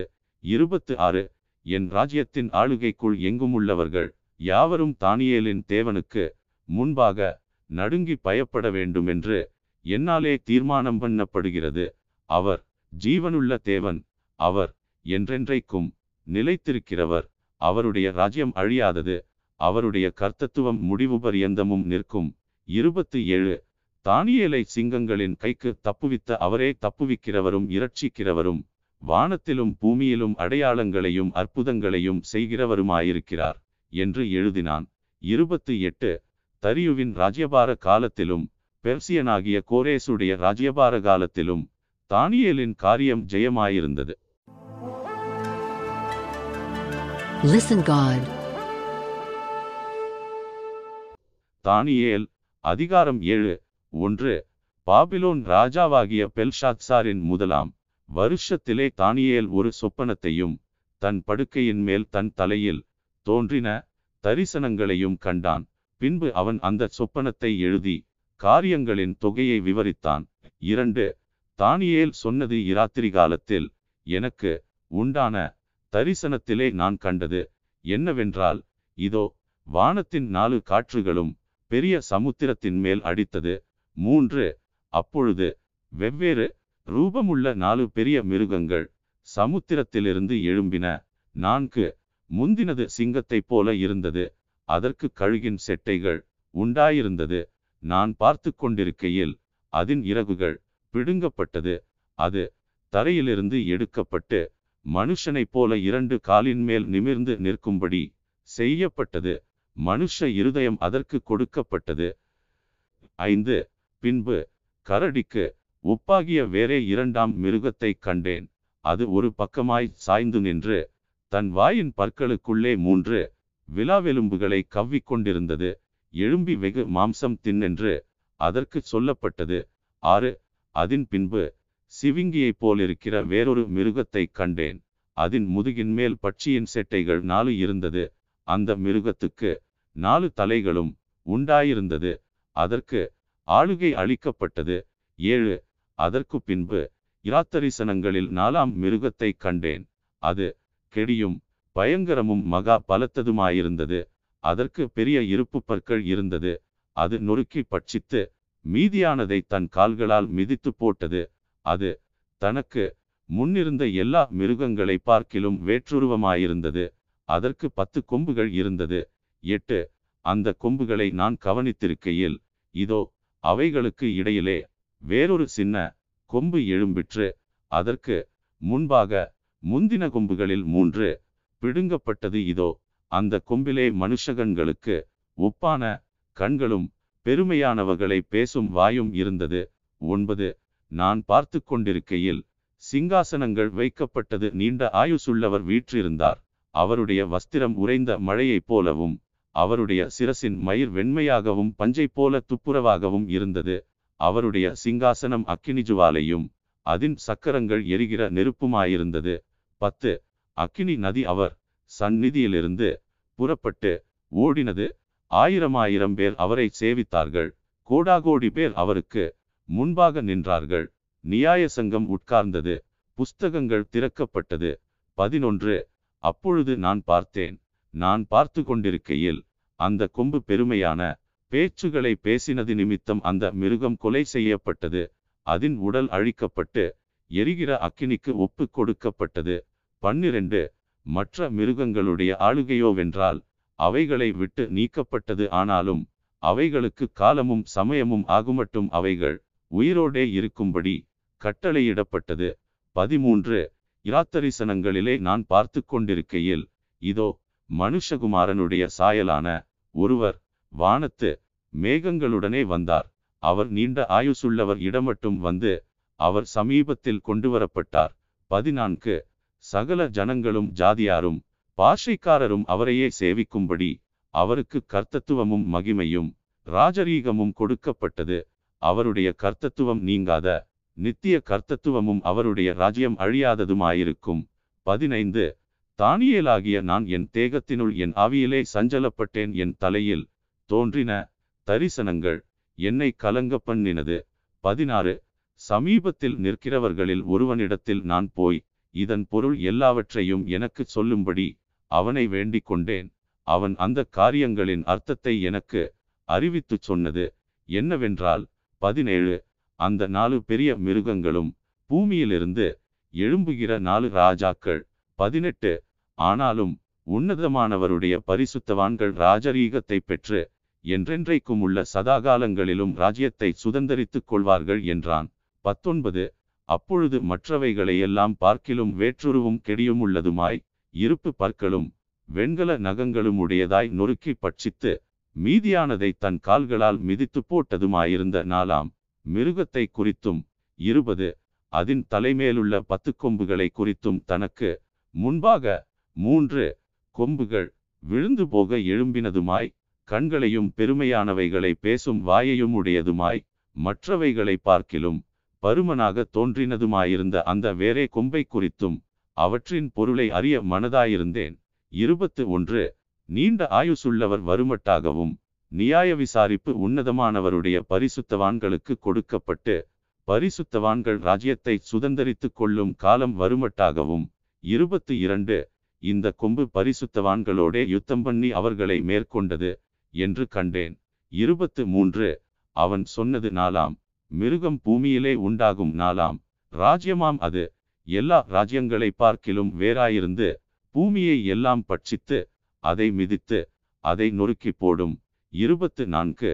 அந்த பத்து கொம்புகள் என்னவென்றால் அந்த ராஜ்யத்திலே எழும்பும் பத்து ராஜாக்களாம் அவர்களுக்கு பின்பு வேறொருவன் எழும்புவான். அவன் முந்தினவர்களை பார்க்கிலும் வேறாயிருந்து மூன்று ராஜாக்களை தாழ்த்தி போட்டு இருபத்து ஐந்து உன்னதமானவருக்கு விரோதமாக வார்த்தைகளை பேசி உன்னதமானவருடைய பரிசுத்தவான்களை ஒடுக்கி காலங்களையும் பிரமாணங்களையும் மாற்ற நினைப்பான்.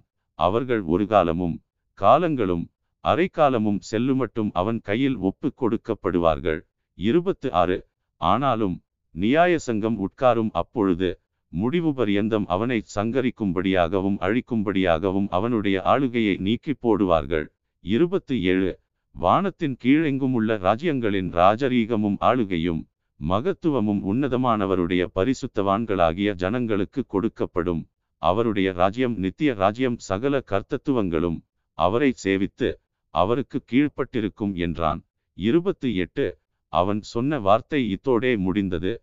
தானியேலாகிய நான் என் நினைவுகளால் மிகவும் கலங்கினேன். என் முகம் வேறுபட்டது. இந்த காரியத்தை என் மனதிலே வைத்துக் கொண்டேன். Listen God. தானியேல் அதிகாரம் எட்டு ஒன்று. தானியேலாகிய எனக்கு முதலில் காண்பிக்கப்பட்ட தரிசனத்துக்கு பின்பு ராஜாவாகிய பெல்ஷாத்சார் ராஜ்யபாரம் பண்ணின மூன்றாம் வருஷத்திலே வேறொரு தரிசனம் எனக்கு காண்பிக்கப்பட்டது. இரண்டு தரிசனத்திலே நான் கண்டது என்னவென்றால் நான் பார்க்கையில் ஏலாம் தேசத்திலுள்ள சூசான் அரமனையில் இருந்தேன். அங்கே நான் ஊலாய் என்னும் ஆற்றங்கரையில் இருந்ததாக தரிசனத்திலே கண்டேன். மூன்று நான் என் கண்களை ஏறெடுத்து பார்த்தேன். இதோ இரண்டு கொம்புகளுள்ள ஒரு ஆட்டுக்கடா ஆற்றிற்கு முன்பாக நின்றது. அதன் இரண்டு கொம்புகளும் உயர்ந்தவைகளாயிருந்தது. ஆகிலும் அவைகளில் ஒன்று மற்றதை பார்க்கிலும் உயர்ந்திருந்தது. உயர்ந்த கொம்பு பிந்தி முளைத்தெழும்பிற்று நான்கு அந்த ஆட்டுக்கடா மேற்கும் வடக்கும் தெற்கும் பாய்கிறதைக் கண்டேன். ஒரு மிருகமும் அதன் முன்னே நிற்க கூடாதிருந்தது அதின் கைக்கு தப்புவிப்பாருமில்லை. அது தன் இஷ்டப்படியே செய்து வல்லமை கொண்டது. ஐந்து. நான் அதை கவனித்துக் கொண்டிருக்கையில் இதோ மேற்கே இருந்து ஒரு வெள்ளாட்டுக்கடா நிலத்திலே கால் பாவாமல் தேசத்தின் மீதெங்கும் சென்றது. அந்த வெள்ளாட்டுக்கடாவின் கண்களுக்கு நடுவே விசேஷித்த ஒரு கொம்பு இருந்தது. ஆறு. நான் ஆற்றின் முன்பாக நிற்க கண்ட இரண்டு கொம்புகளுள்ள ஆட்டுக்கடாவினிடம் மட்டும் அது வந்து தன்பலத்தின் உக்கிரத்தோடே அதற்கு எதிராக பாய்ந்தது. ஏழு. அது ஆட்டுக்கடாவின் கிட்ட சேரக்கண்டேன் அது ஆட்டுக்கடாவின் மேல் கடுங்கோபங்கொண்டு அதை முட்டி அதன் இரண்டு கொம்புகளையும் முறித்து போட்டது. அதன் முன் நிற்க ஆட்டுக்கடாவுக்கு பலமில்லாமையால் வெள்ளாட்டுக்கடா அதை தரையிலே தள்ளி மிதித்து போட்டது. அதன் கைக்கு ஆட்டுக்கடாவை தப்புவிப்பார் இல்லை. எட்டு அப்பொழுது வெள்ளாட்டுக்கடா மிகுதியும் வல்லமை கொண்டது. அது பலங்கொண்டிருக்கையில் அந்த பெரிய கொம்பு முறிந்து போயிற்று. அதற்கு பதிலாக ஆகாயத்தின் நாலு திசைகளுக்கும் எதிராய் விசேஷித்த நாலு கொம்புகள் முளைத்தெழும்பினது. ஒன்பது. அவைகளில் ஒன்றிலிருந்து சின்னதான ஒரு கொம்பு புறப்பட்டு தெற்குக்கும் கிழக்குக்கும் எதிராகவும் சிங்காரமான தேசத்துக்கு நேராகவும் மிகவும் பெரியதாயிற்று. பத்து. அது வானத்தின் சேனை பரியந்தம் வளர்ந்து அதின் சேனையாகிய நட்சத்திரங்களில் சிலவற்றை பூமியிலே விழப்பண்ணி அவைகளை மிதித்தது. பதினொன்று. அது சேனையினுடைய அதிபதி பரியந்தமும் தன்னை உயர்த்தி அவரிடத்திலிருந்து அன்றாட பலியை நீக்கிற்று. அவருடைய பரிசுத்த ஸ்தானம் தள்ளுண்டது. பன்னிரண்டு. பாதகத்து நிமித்தம் அன்றாட பலியோடுங்கூட சேனையும் அதற்கு ஒப்பு கொடுக்கப்பட்டது. அது சத்தியத்தை தரையிலே தள்ளிற்று. அது கிரியை செய்து அனுகூலமடைந்தது. பதிமூன்று. பரிசுத்தவானாகிய ஒருவன் பேச கேட்டேன் அப்பொழுது வேறொரு பரிசுத்தவான் பேசினவரை நோக்கி அன்றாட பலியை குறித்தும் பாழ்கடிப்பை உண்டாக்கும் பாதகத்தை குறித்தும் பரிசுத்த ஸ்தலமும் சேனையும் மிதிபட ஒப்புக் கொடுக்கப்படுவதை குறித்தும் உண்டான தரிசனம் எதுவரைக்கும் இருக்கும்? என்று கேட்டான். பதினான்கு. அவன் என்னை நோக்கி இரண்டாயிரத்து முன்னூறு இராப்பகல் செல்லும் வரைக்கும் இருக்கும் பின்பு பரிசுத்த ஸ்தலம் சுத்திகரிக்கப்படும் என்றான். பதினைந்து. தானியேலாகிய நான் இந்த தரிசனத்தைக் கண்டு அதன் பொருளை அறிய வகை தேடுகையில் இதோ மனுஷ சாயலான ஒருவன் எனக்கு எதிரே நின்றான். பதினாறு. அன்றியும் காபிரியலே இவனுக்கு தரிசனத்தை விளங்க என்று ஊலாயின் மத்தியிலே கூப்பிட்டு சொல்லுகிற ஒரு மனுஷ சத்தத்தையும் கேட்டேன். பதினேழு. அப்பொழுது அவன் நான் நின்ற இடத்துக்கு வந்தான். அவன் வருகையில் நான் திடுக்கிட்டு முகங்குப்புற விழுந்தேன். அவன் என்னை நோக்கி மனுபுத்திரனே கவனி இந்த தரிசனம் முடிவு காலத்துக்கு அடுத்தது என்றான். பதினெட்டு.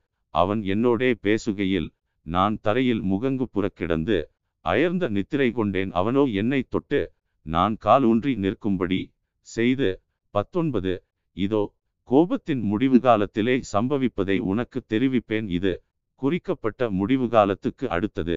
இருபது நீ கண்ட இரண்டு கொம்புள்ள ஆட்டுக்கடா மேதியா பெர்சியா தேசங்களின் ராஜாக்கள் இருபத்து ஒன்று ரோமமுள்ள அந்த வெள்ளாட்டுக்கடா கிரேக்கு தேசத்தின் ராஜா அதன் கண்களுக்கு நடுவே இருந்த பெரிய கொம்பு அதன் முதலாம். ராஜா இருபத்து இரண்டு. அது முறிந்து போன பின்பு அதற்கு பதிலாக நாலு கொம்புகள் எழும்பினது என்னவென்றால் அந்த ஜாதியிலே நாலு ராஜ்யங்கள் எழும்பும். ஆனாலும் அவனுக்கு இருந்த வல்லமை அவைகளுக்கு இராது. இருபத்து மூன்று. அவர்களுடைய ராஜ்யபாரத்தின் கடைசி காலத்திலோவென்றால் பாதகருடைய பாதகம் நிறைவேறும்போது மூர்க்க முகமும் சூதான பேச்சுமுள்ள சாமர்த்தியமான ஒரு ராஜா எழும்புவான். இருபத்து நான்கு. அவனுடைய வல்லமை பெருகும் ஆனாலும் அவனுடைய சுயபலத்தினாலல்ல அவன் அதிசயமான விதமாக அழிம்புண்டாக்கி அனுகூலம் பெற்று கிரியை செய்து பலவான்களையும் பரிசுத்த ஜனங்களையும் அழிப்பான். இருபத்து ஐந்து. அவன் தன் உபாயத்தினால் வஞ்சகத்தை கைகூடி வரப்பண்ணி தன் இருதயத்தில் பெருமை கொண்டு நிர்விசாரத்தோடிருக்கிற அநேகரை அழித்து அதிபதிகளுக்கு அதிபதியாயிருக்கிறவருக்கு விரோதமாய் எழும்புவான்.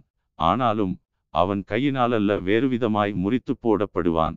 இருபத்து ஆறு சொல்லப்பட்ட இராப்பகல்களின் தரிசனம் சத்தியமாயிருக்கிறது. ஆதலால் இந்த தரிசனத்தை நீ மறைத்துவை அதற்கு இன்னும் அநேக நாள் செல்லும் என்றான். இருபத்து ஏழு தானியேலாகிய நான் சோர்வடைந்து சில நாள் வியாதிப்பட்டிருந்தேன். பின்பு நான் எழுந்திருந்து ராஜாவின் வேலையை செய்து அந்த தரிசனத்தினால் திகைத்து கொண்டிருந்தேன் ஒருவரும் அதை அறியவில்லை Listen God. தானியேல் அதிகாரம் ஒன்பது ஒன்று கல்தேயருடைய ராஜ்யத்தின் மேல் ராஜாவாக்கப்பட்ட மேதிய குலத்தானாகிய அகாஸ்வேருவின் புத்திரனான தரியு ராஜ்யபாரம் பண்ணுகிற முதலாம் வருஷத்திலே இரண்டு தானியேலாகிய நான் எருசலேமின் பாழ்கடிப்புகள் நிறைவேறித் தீர எழுபது வருஷம் செல்லுமென்று கர்த்தர் எரேமியா தீர்க்கதரிசியோடே சொல்லிய வருஷங்களின் தொகையை புஸ்தகங்களால் அறிந்து கொண்டேன்.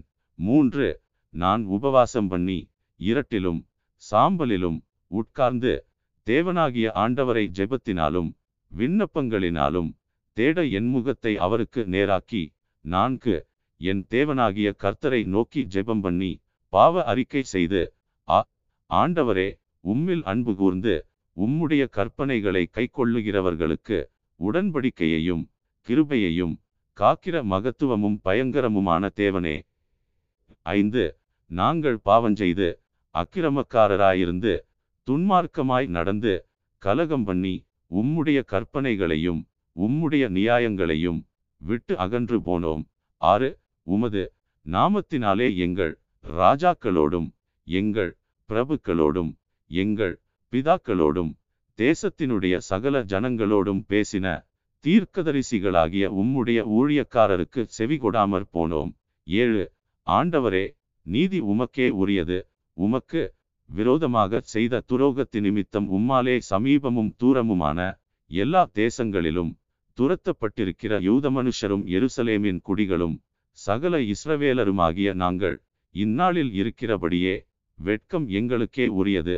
எட்டு ஆண்டவரே உமக்கு விரோதமாக பாவஞ்செய்தபடியால் நாங்களும் எங்கள் ராஜாக்களும் எங்கள் பிரபுக்களும் எங்கள் பிதாக்களும் வெட்கத்துக்குரியவர்களானோம். ஒன்பது அவருக்கு விரோதமாக நாங்கள் கலகம் பண்ணி அவர் தீர்க்கதரிசிகளாகிய தம்முடைய ஊழியக்காரரை கொண்டு எங்களுக்கு முன்பாக வைத்த அவருடைய நியாயப் பிரமாணங்களின்படி நடக்கத்தக்கதாக நாங்கள் அவருடைய சத்தத்துக்கு செவி கொடாமற் போனோம். பத்து ஆனாலும் எங்கள் தேவனாகிய ஆண்டவரிடத்தில் இரக்கங்களும் மன்னிப்புகளும் உண்டு. பதினொன்று. இஸ்ரவேலர் எல்லாரும் உமது நியாயப் பிரமாணத்தை மீறி உமது சத்தத்துக்கு செவி கொடாமல் விலகிப் போனார்கள்.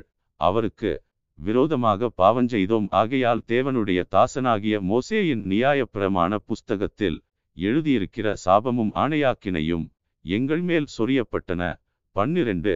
எருசலேமில் சம்பவித்தது போல வானத்தின் கீழ் எங்கும் சம்பவியாதிருக்கிற பெரிய தீங்கை எங்கள் மேல் வரப்பண்ணினதினால் அவர் எங்களுக்கும் எங்களை நியாயந்தீர்த்த நியாயாதிபதிகளுக்கும் விரோதமாக சொல்லியிருந்த தம்முடைய வார்த்தைகளை நிறைவேற்றினார்.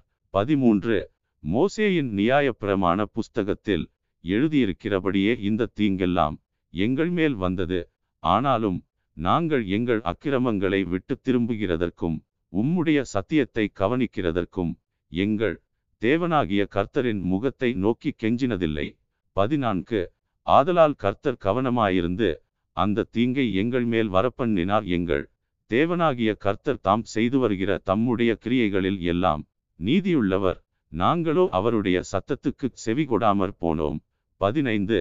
இப்போதும் உமது ஜனத்தை பலத்த கையினால் எகிப்து தேசத்திலிருந்து புறப்பட பண்ணி இந்நாள் வரைக்கும் இருக்கிறபடி உமக்கு கீர்த்தியை உண்டாக்கின எங்கள் தேவனாகிய ஆண்டவரே நாங்கள் பாவஞ்செய்து துன்மார்க்கராய் நடந்தோம். பதினாறு. ஆண்டவரே உம்முடைய சர்வநீதியின்படியே உமது கோபமும் உக்கிரமமும் உம்முடைய பரிசுத்த பர்வதமாகிய எருசலேம் என்னும் உம்முடைய நகரத்தை விட்டு திரும்பும்படி செய்யும் எங்கள் பாவங்களினாலும் எங்கள் பிதாக்களின் அக்கிரமங்களினாலும் எருசலேமும் உம்முடைய ஜனமாகிய நாங்களும் எங்கள் சுற்றுப்புறத்தார் யாவருக்கும் நிந்தையானோம். பதினேழு இப்போதும் எங்கள் தேவனே நீர் உமது அடியானுடைய விண்ணப்பத்தையும் அவனுடைய கெஞ்சுதலையும் கேட்டு பாழாய் கிடக்கிற உம்முடைய பரிசுத்த ஸ்தலத்தின் மேல் ஆண்டவரின் நிமித்தம் உமது முகத்தை பிரகாசிக்க பண்ணும். பதினெட்டு என் தேவனே உம்முடைய செவியை சாய்த்து கேட்டருளும். உம்முடைய கண்களை திறந்து எங்கள் பாழிடங்களையும் உமது நாமம் தரிக்கப்பட்டிருக்கிற நகரத்தையும் பார்த்தருளும் நாங்கள் எங்கள் நீதிகளை அல்ல உம்முடைய மிகுந்த இரக்கங்களையே நம்பி எங்கள் விண்ணப்பங்களை உமக்கு முன்பாக செலுத்துகிறோம். பத்தொன்பது. ஆண்டவரே கேளும் ஆண்டவரே மன்னியும் ஆண்டவரே கவனியும் என் தேவனே உம்முடைய நிமித்தமாக அதை தாமதியாமல் செய்யும். உம்முடைய நகரத்துக்கும் உம்முடைய ஜனத்துக்கும் உம்முடைய நாமம் தரிக்கப்பட்டிருக்கிறதே என்றேன். இருபது.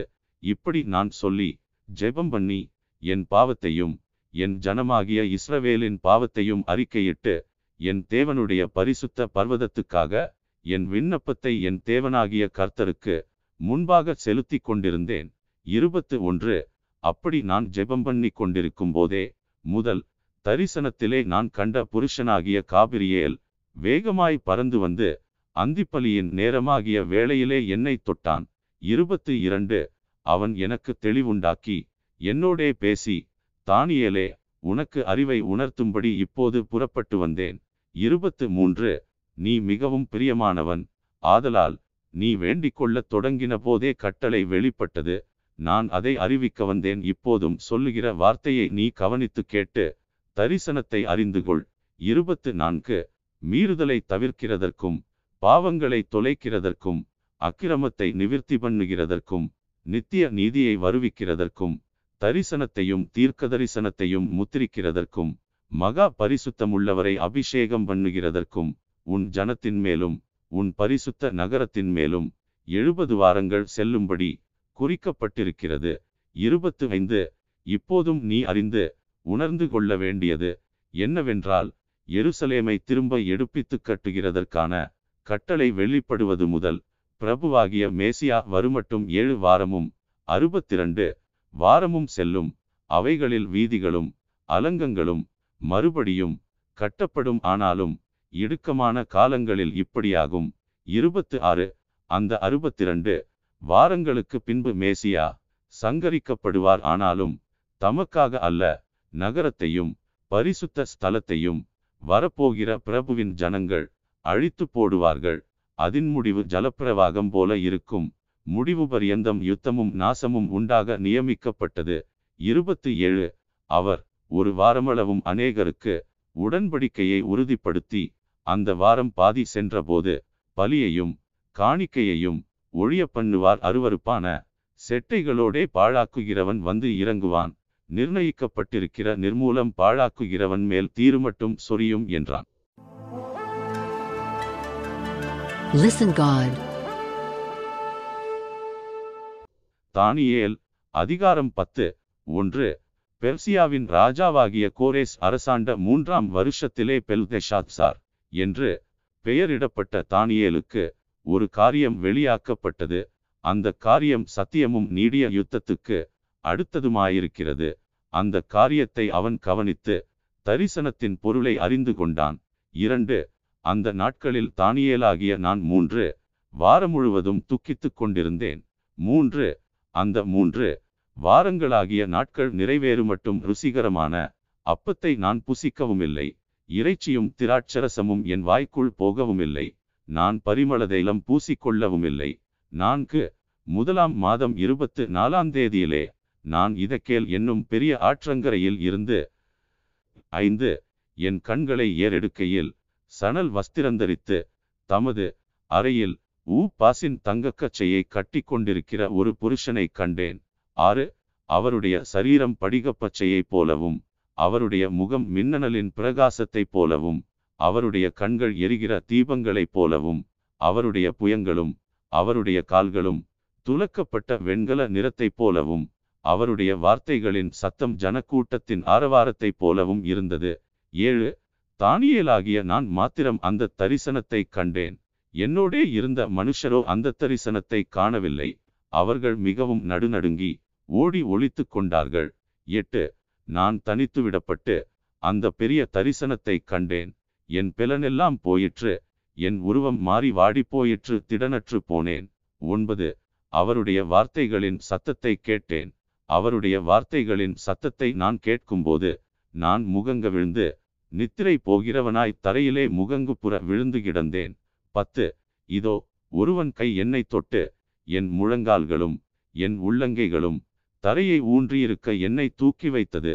பதினொன்று அவன் என்னை நோக்கி பிரியமான புருஷனாகிய தானியேலே நான் இப்போது உன்னிடத்திற்கு அனுப்பப்பட்டு வந்தேன்.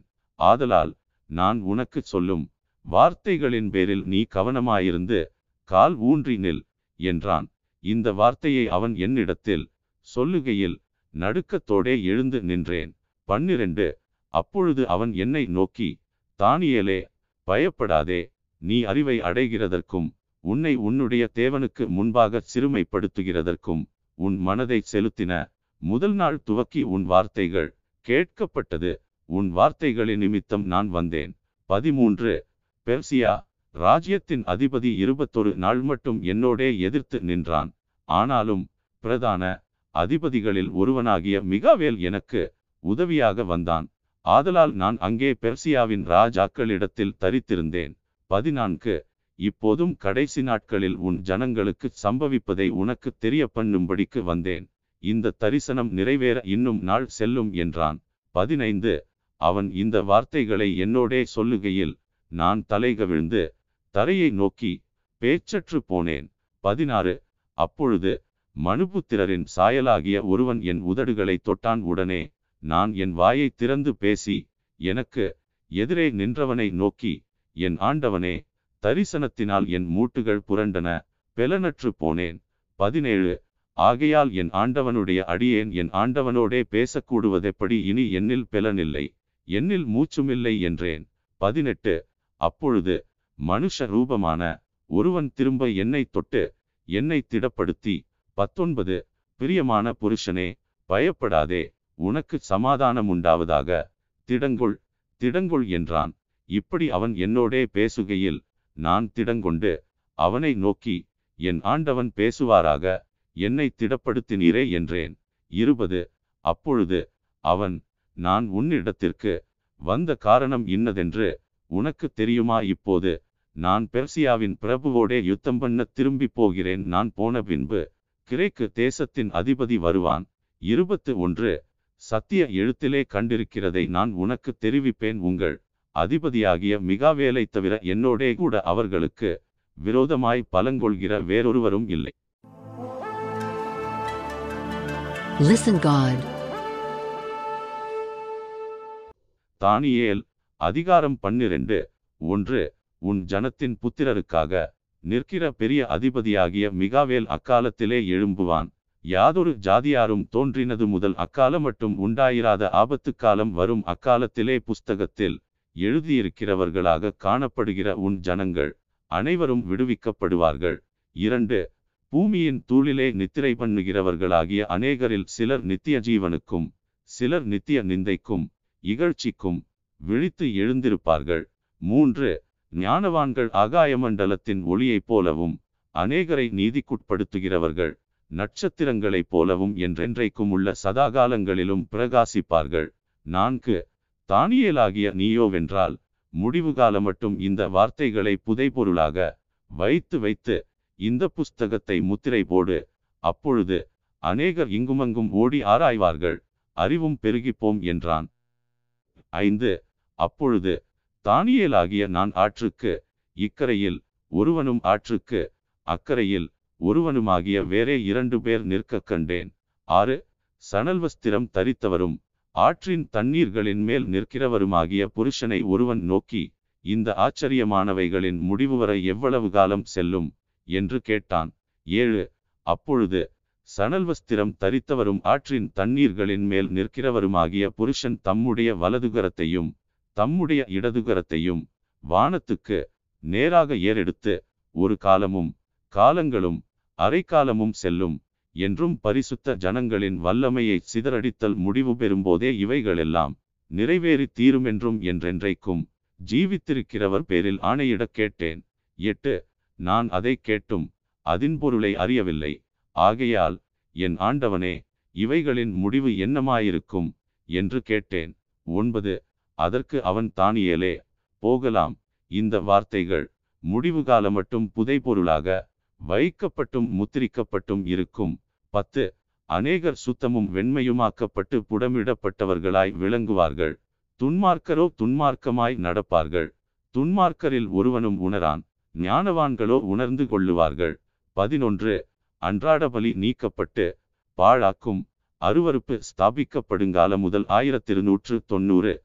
நாள் செல்லும் பன்னிரண்டு ஆயிரத்து முன்னூற்று முப்பத்தைந்து நாள் மட்டும் காத்திருந்து சேருகிறவன் பாக்கியவான் பதிமூன்று நீயோவென்றால் முடிவு வருமட்டும் போயிரு நீ இளைப்பாறிக் கொண்டிருந்து நாட்களின் முடிவிலே உன் சுதந்திர வீதத்துக்கு எழுந்திருப்பாய் என்றான் Are you parent? Your kids are awesome. We see listening will improve the imagination. That is why we prepared a lot of audio stories for them. Please visit listengod.org. It's L I S T E N G O D dot O R G.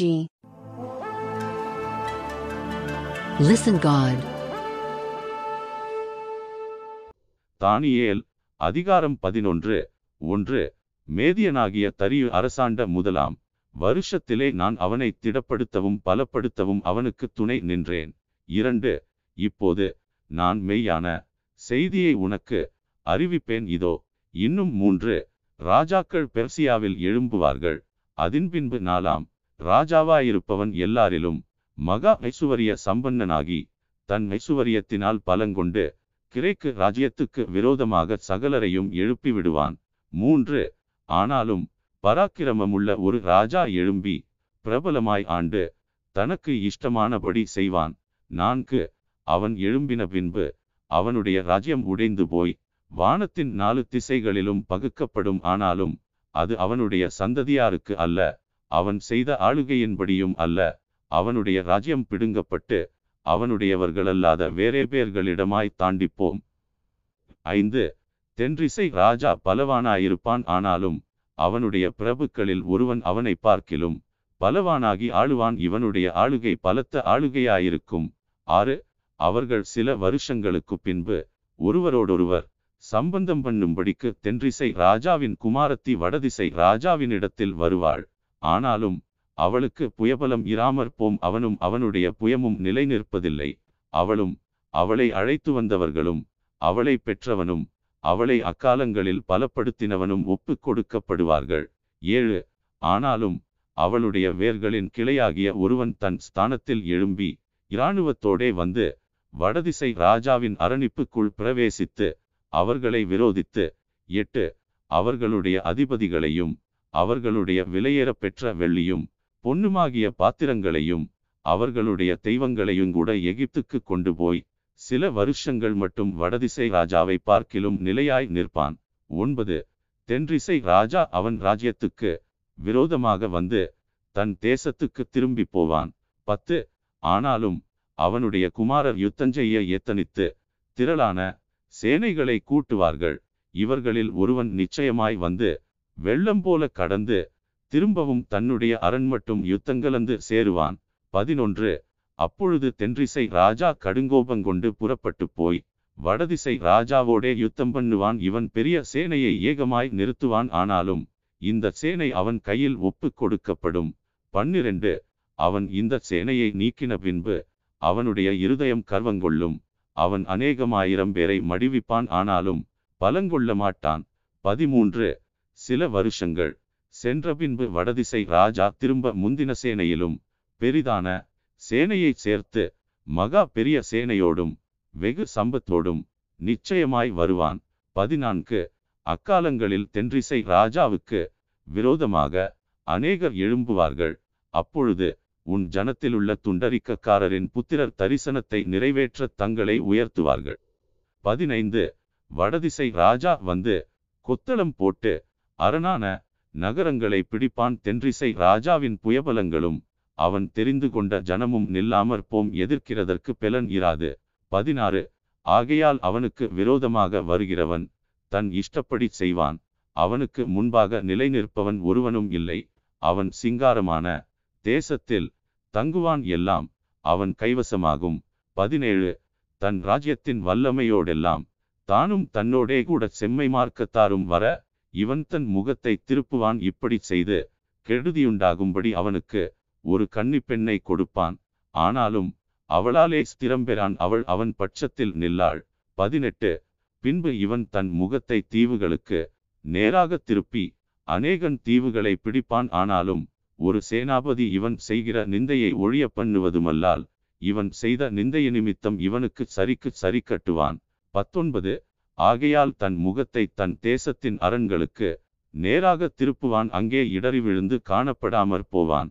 இருபது செழிப்பான ராஜ்யத்தில் தண்டல்காரனை திரிய பண்ணுகிற ஒருவன் தன் ஸ்தானத்தில் எழும்புவான் ஆகிலும் சில நாளைக்குள் கோபமில்லாமலும் யுத்தமில்லாமலும் நாசமடைவான். இருபத்து ஒன்று அவன் ஸ்தானத்தில் அவமதிக்கப்பட்டவன் ஒருவன் எழும்புவான். இவனுக்கு ராஜ்யபாரத்தின் மேன்மையை கொடாதிருப்பார்கள். ஆனாலும் இவன் சமாதானமாய் நுழைந்து இச்சகம் பேசி ராஜ்யத்தை கட்டிக்கொள்வான். இருபத்து இரண்டு பிரவாகமாய் வருகிற சேனைகள் இவனாலே பிரவாகமாய் முறிக்கப்படும். உடன்படிக்கையின் தலைவனும் முறிக்கப்படுவான். இருபத்து மூன்று ஏனென்றால் அவனோடே சம்பந்தம் பண்ணின நாட்கள் முதல் அவன் சூதாய் நடந்து கொஞ்சம் ஜனங்களோடே புறப்பட்டு வந்து பெலங்கொள்ளுவான். இருபத்து நான்கு தேசம் சுகவாழ்வோடும் சம்பூரணத்தோடும் இருக்கையில் அவன் உட்பிரவேசித்து தன் பிதாக்களும் தன் பிதாக்களின் பிதாக்களும் செய்யாததை செய்வான். கொள்ளையிட்டுச் சூறையாடி பொருளை அவர்களுக்கு இறைத்து பங்கிட்டு அரண்களுக்கு விரோதமாக தனக்குள் உபாயங்களை யோசிப்பான். சில காலம் மட்டும் இப்படி இருக்கும். இருபத்து ஐந்து பின்னும் தென்றிசை ராஜாவுக்கு விரோதமாக பெரிய சேனையோடே போர் செய்ய தன் வல்லமையையும் தன் ஸ்திரத்தையும் எழுப்புவான். அப்பொழுது தென்றிசை ராஜா மிகவும் பலத்த பெரிய இராணுவத்தோடே போய் யுத்தங்கலப்பான் ஆனாலும் அவர்கள் அவனுக்கு விரோதமாக துராலோசனை பண்ணியிருந்தபடியால் அவன் நிற்க மாட்டான். இருபத்து ஆறு அவனுடைய போஜனங்களை சாப்பிடுகிறவர்கள் அவனை நாசப்படுத்துவார்கள். ஆகையால் அவனுடைய இராணுவம் பிரவாகமாய் வரும் அநேகர் கொலையுண்டு விழுவார்கள். இருபத்து ஏழு இந்த இரண்டு ராஜாக்களின் இருதயமும் தீமை செய்ய நினைக்கும் ஒரே பந்தியிலிருந்து பொய் பேசுவார்கள். ஆனாலும் அது வாய்ப்பதில்லை. குறித்த காலத்துக்கு முடிவு இன்னும் நிறுத்தி வைக்கப்பட்டிருக்கும். இருபத்து எட்டு அவன் மகா சம்பத்தோடே தன் தேசத்துக்கு திரும்பி தன் இருதயத்தை பரிசுத்த உடன்படிக்கைக்கு விரோதமாக வைத்து அதற்கானதை செய்து தன் தேசத்துக்கு திரும்பி போவான். இருபத்து ஒன்பது குறித்த காலத்திலே திரும்பவும் தென் தேசத்திற்கு வருவான். ஆனாலும் அவனுடைய பின்னடபடி முன்னடபடியைப் போல் இராது. முப்பது. அவனுக்கு விரோதமாக கித்தீமின் கப்பல்கள் வரும் அதனால் அவன் மனநோவடைந்து திரும்பி போய் பரிசுத்த உடன்படிக்கைக்கு விரோதமாக குரோதங்கொண்டு அதற்கானதை செய்து பரிசுத்த உடன்படிக்கையை தள்ளினவர்களை அனுசரிப்பான். முப்பத்து ஒன்று. ஆனாலும் அவனிடத்திலிருந்து புறப்பட்ட சேனைகள் எழும்பி அரணான பரிசுத்த ஸ்தலத்தை பரிசுத்த குலைச்சலாக்கி அன்றாட பலியை நீக்கி பாழாக்கும் அருவருப்பை அங்கே வைப்பார்கள். முப்பத்து இரண்டு உடன்படிக்கைக்கு துரோகிகளாயிருக்கிறவர்களை இச்சக பேச்சுகளினால் கள்ளமார்க்கத்தாராக்குவான் தங்கள் தேவனை அறிந்திருக்கிற ஜனங்கள் திடங்கொண்டு அதற்கேற்றபடி செய்வார்கள். முப்பத்து மூன்று ஜனங்களில் அறிவாளிகள் அநேகருக்கு அறிவை உணர்த்துவார்கள். அநேக நாள் மட்டும் பட்டயத்தினாலும் அக்கினியினாலும் சிறையிருப்பினாலும் கொள்ளையினாலும் விழுவார்கள். முப்பத்து நான்கு. இப்படி அவர்கள் விழுகையில் கொஞ்சம் ஒத்தாசையால் சகாயமடைவார்கள். அப்பொழுது அநேகர் இச்சக வார்த்தைகளோடே அவர்களை ஒட்டிக்கொள்வார்கள். முப்பத்து ஐந்து. அறிவாளிகளை புடமிடுகிறதற்கும் சுத்திகரிக்கிறதற்கும் வெண்மையாக்குகிறதற்கும் அவர்களில் சிலர் விழுவார்கள். முடிவுகால பரியந்தம் இப்படி இருக்கும். குறித்த காலம் வர இன்னும் நாள் செல்லும். முப்பத்து ஆறு ராஜா தனக்கு இஷ்டமானபடி செய்து தன்னை உயர்த்தி எந்த தேவனிலும் தன்னை பெரியவனாக்கி தேவாதி தேவனுக்கு விரோதமாக ஆச்சரியமான காரியங்களை பேசுவான் கோபம் தீருமட்டும் அவனுக்கு கைகூடி வரும் நிர்ணயிக்கப்பட்டது நடந்தேறும். முப்பத்து ஏழு அவன் தன் பிதாக்களின் தேவர்களை மதியாமலும் ஸ்திரீகளின் சிநேகத்தையும் எந்த தேவனையும் மதியாமலும் எல்லாவற்றிற்கும் தன்னை பெரியவனாக்கி. முப்பத்து எட்டு அரண்களின் தேவனை தன் ஸ்தானத்திலே கணம் பண்ணி தன் பிதாக்கள் அறியாத ஒரு தேவனை பொன்னினாலும் வெள்ளியினாலும் இரத்தினங்களினாலும் உச்சிதமான வஸ்துக்களினாலும் கணம் பண்ணுவான் முப்பத்து ஒன்பது. அவன் அரணிப்பான கோட்டைகளுக்காகவும் அந்நிய தேவனுக்காகவும் செய்வது என்னவென்றால் அவைகளை மதிக்கிறவர்களுக்கு மகா கணமுண்டாக்கி அவர்கள் அநேகரை ஆளும்படி செய்து அவர்களுக்கு தேசத்தை கிரயத்துக்காக பங்கிடுவான். நாற்பது. முடிவு காலத்திலோவென்றால் தென்றிசை ராஜா அவனோடே முட்டுக்கு நிற்பான் வடதிசை ராஜாவும் இரதங்களோடும் குதிரை வீரர்களோடும் அநேகம் கப்பல்களோடும் சூறைக்காற்று போல் அவனுக்கு விரோதமாய் வருவான். அவன் தேசங்களுக்குள் பிரவேசித்து அவைகளை பிரவாகித்து கடந்து போவான். நாற்பத்து ஒன்று அவன் சிங்காரமான தேசத்திலும் வருவான். அப்பொழுது அநேக தேசங்கள் கவிழ்க்கப்படும். ஆனாலும் ஏதோமும் மோவாபும் அம்மோன் புத்திரரில் பிரதானமானவர்களும் அவன் கைக்கு தப்பிப்போவார்கள். நாற்பத்து இரண்டு. அவன் தேசங்களின் மேல் தன் கையை நீட்டுவான். எகிப்து தேசம் தப்புவதில்லை. நாற்பத்து மூன்று. எகிப்தினுடைய பொன்னும் வெள்ளியுமான ஐசுவரியங்களையும் உச்சிதமான எல்லா வஸ்துக்களையும் ஆண்டு கொள்ளுவான் லீபியரும் எத்தியோப்பியரும் அவனுக்கு பின் செல்லுவார்கள். நாற்பத்து நான்கு. ஆனாலும் கிழக்கிலும் வடக்கிலும் இருந்து வரும் செய்திகள் அவனை கலங்க பண்ணும் அப்பொழுது அவன் அநேகரை அழிக்கவும் சங்காரம் பண்ணவும் மகா உக்கிரத்தோடே புறப்பட்டு போய் நாற்பத்து ஐந்து சமுத்திரங்களுக்கு இடையிலுள்ள சிங்காரமான பரிசுத்த பர்வதத்தண்டையிலே தன் அரமனையாகிய கூடாரங்களை போடுவான். ஆனாலும் அவனுக்கு ஒத்தாசை பண்ணுவாரில்லாமல் அவன் முடிவடைவான்.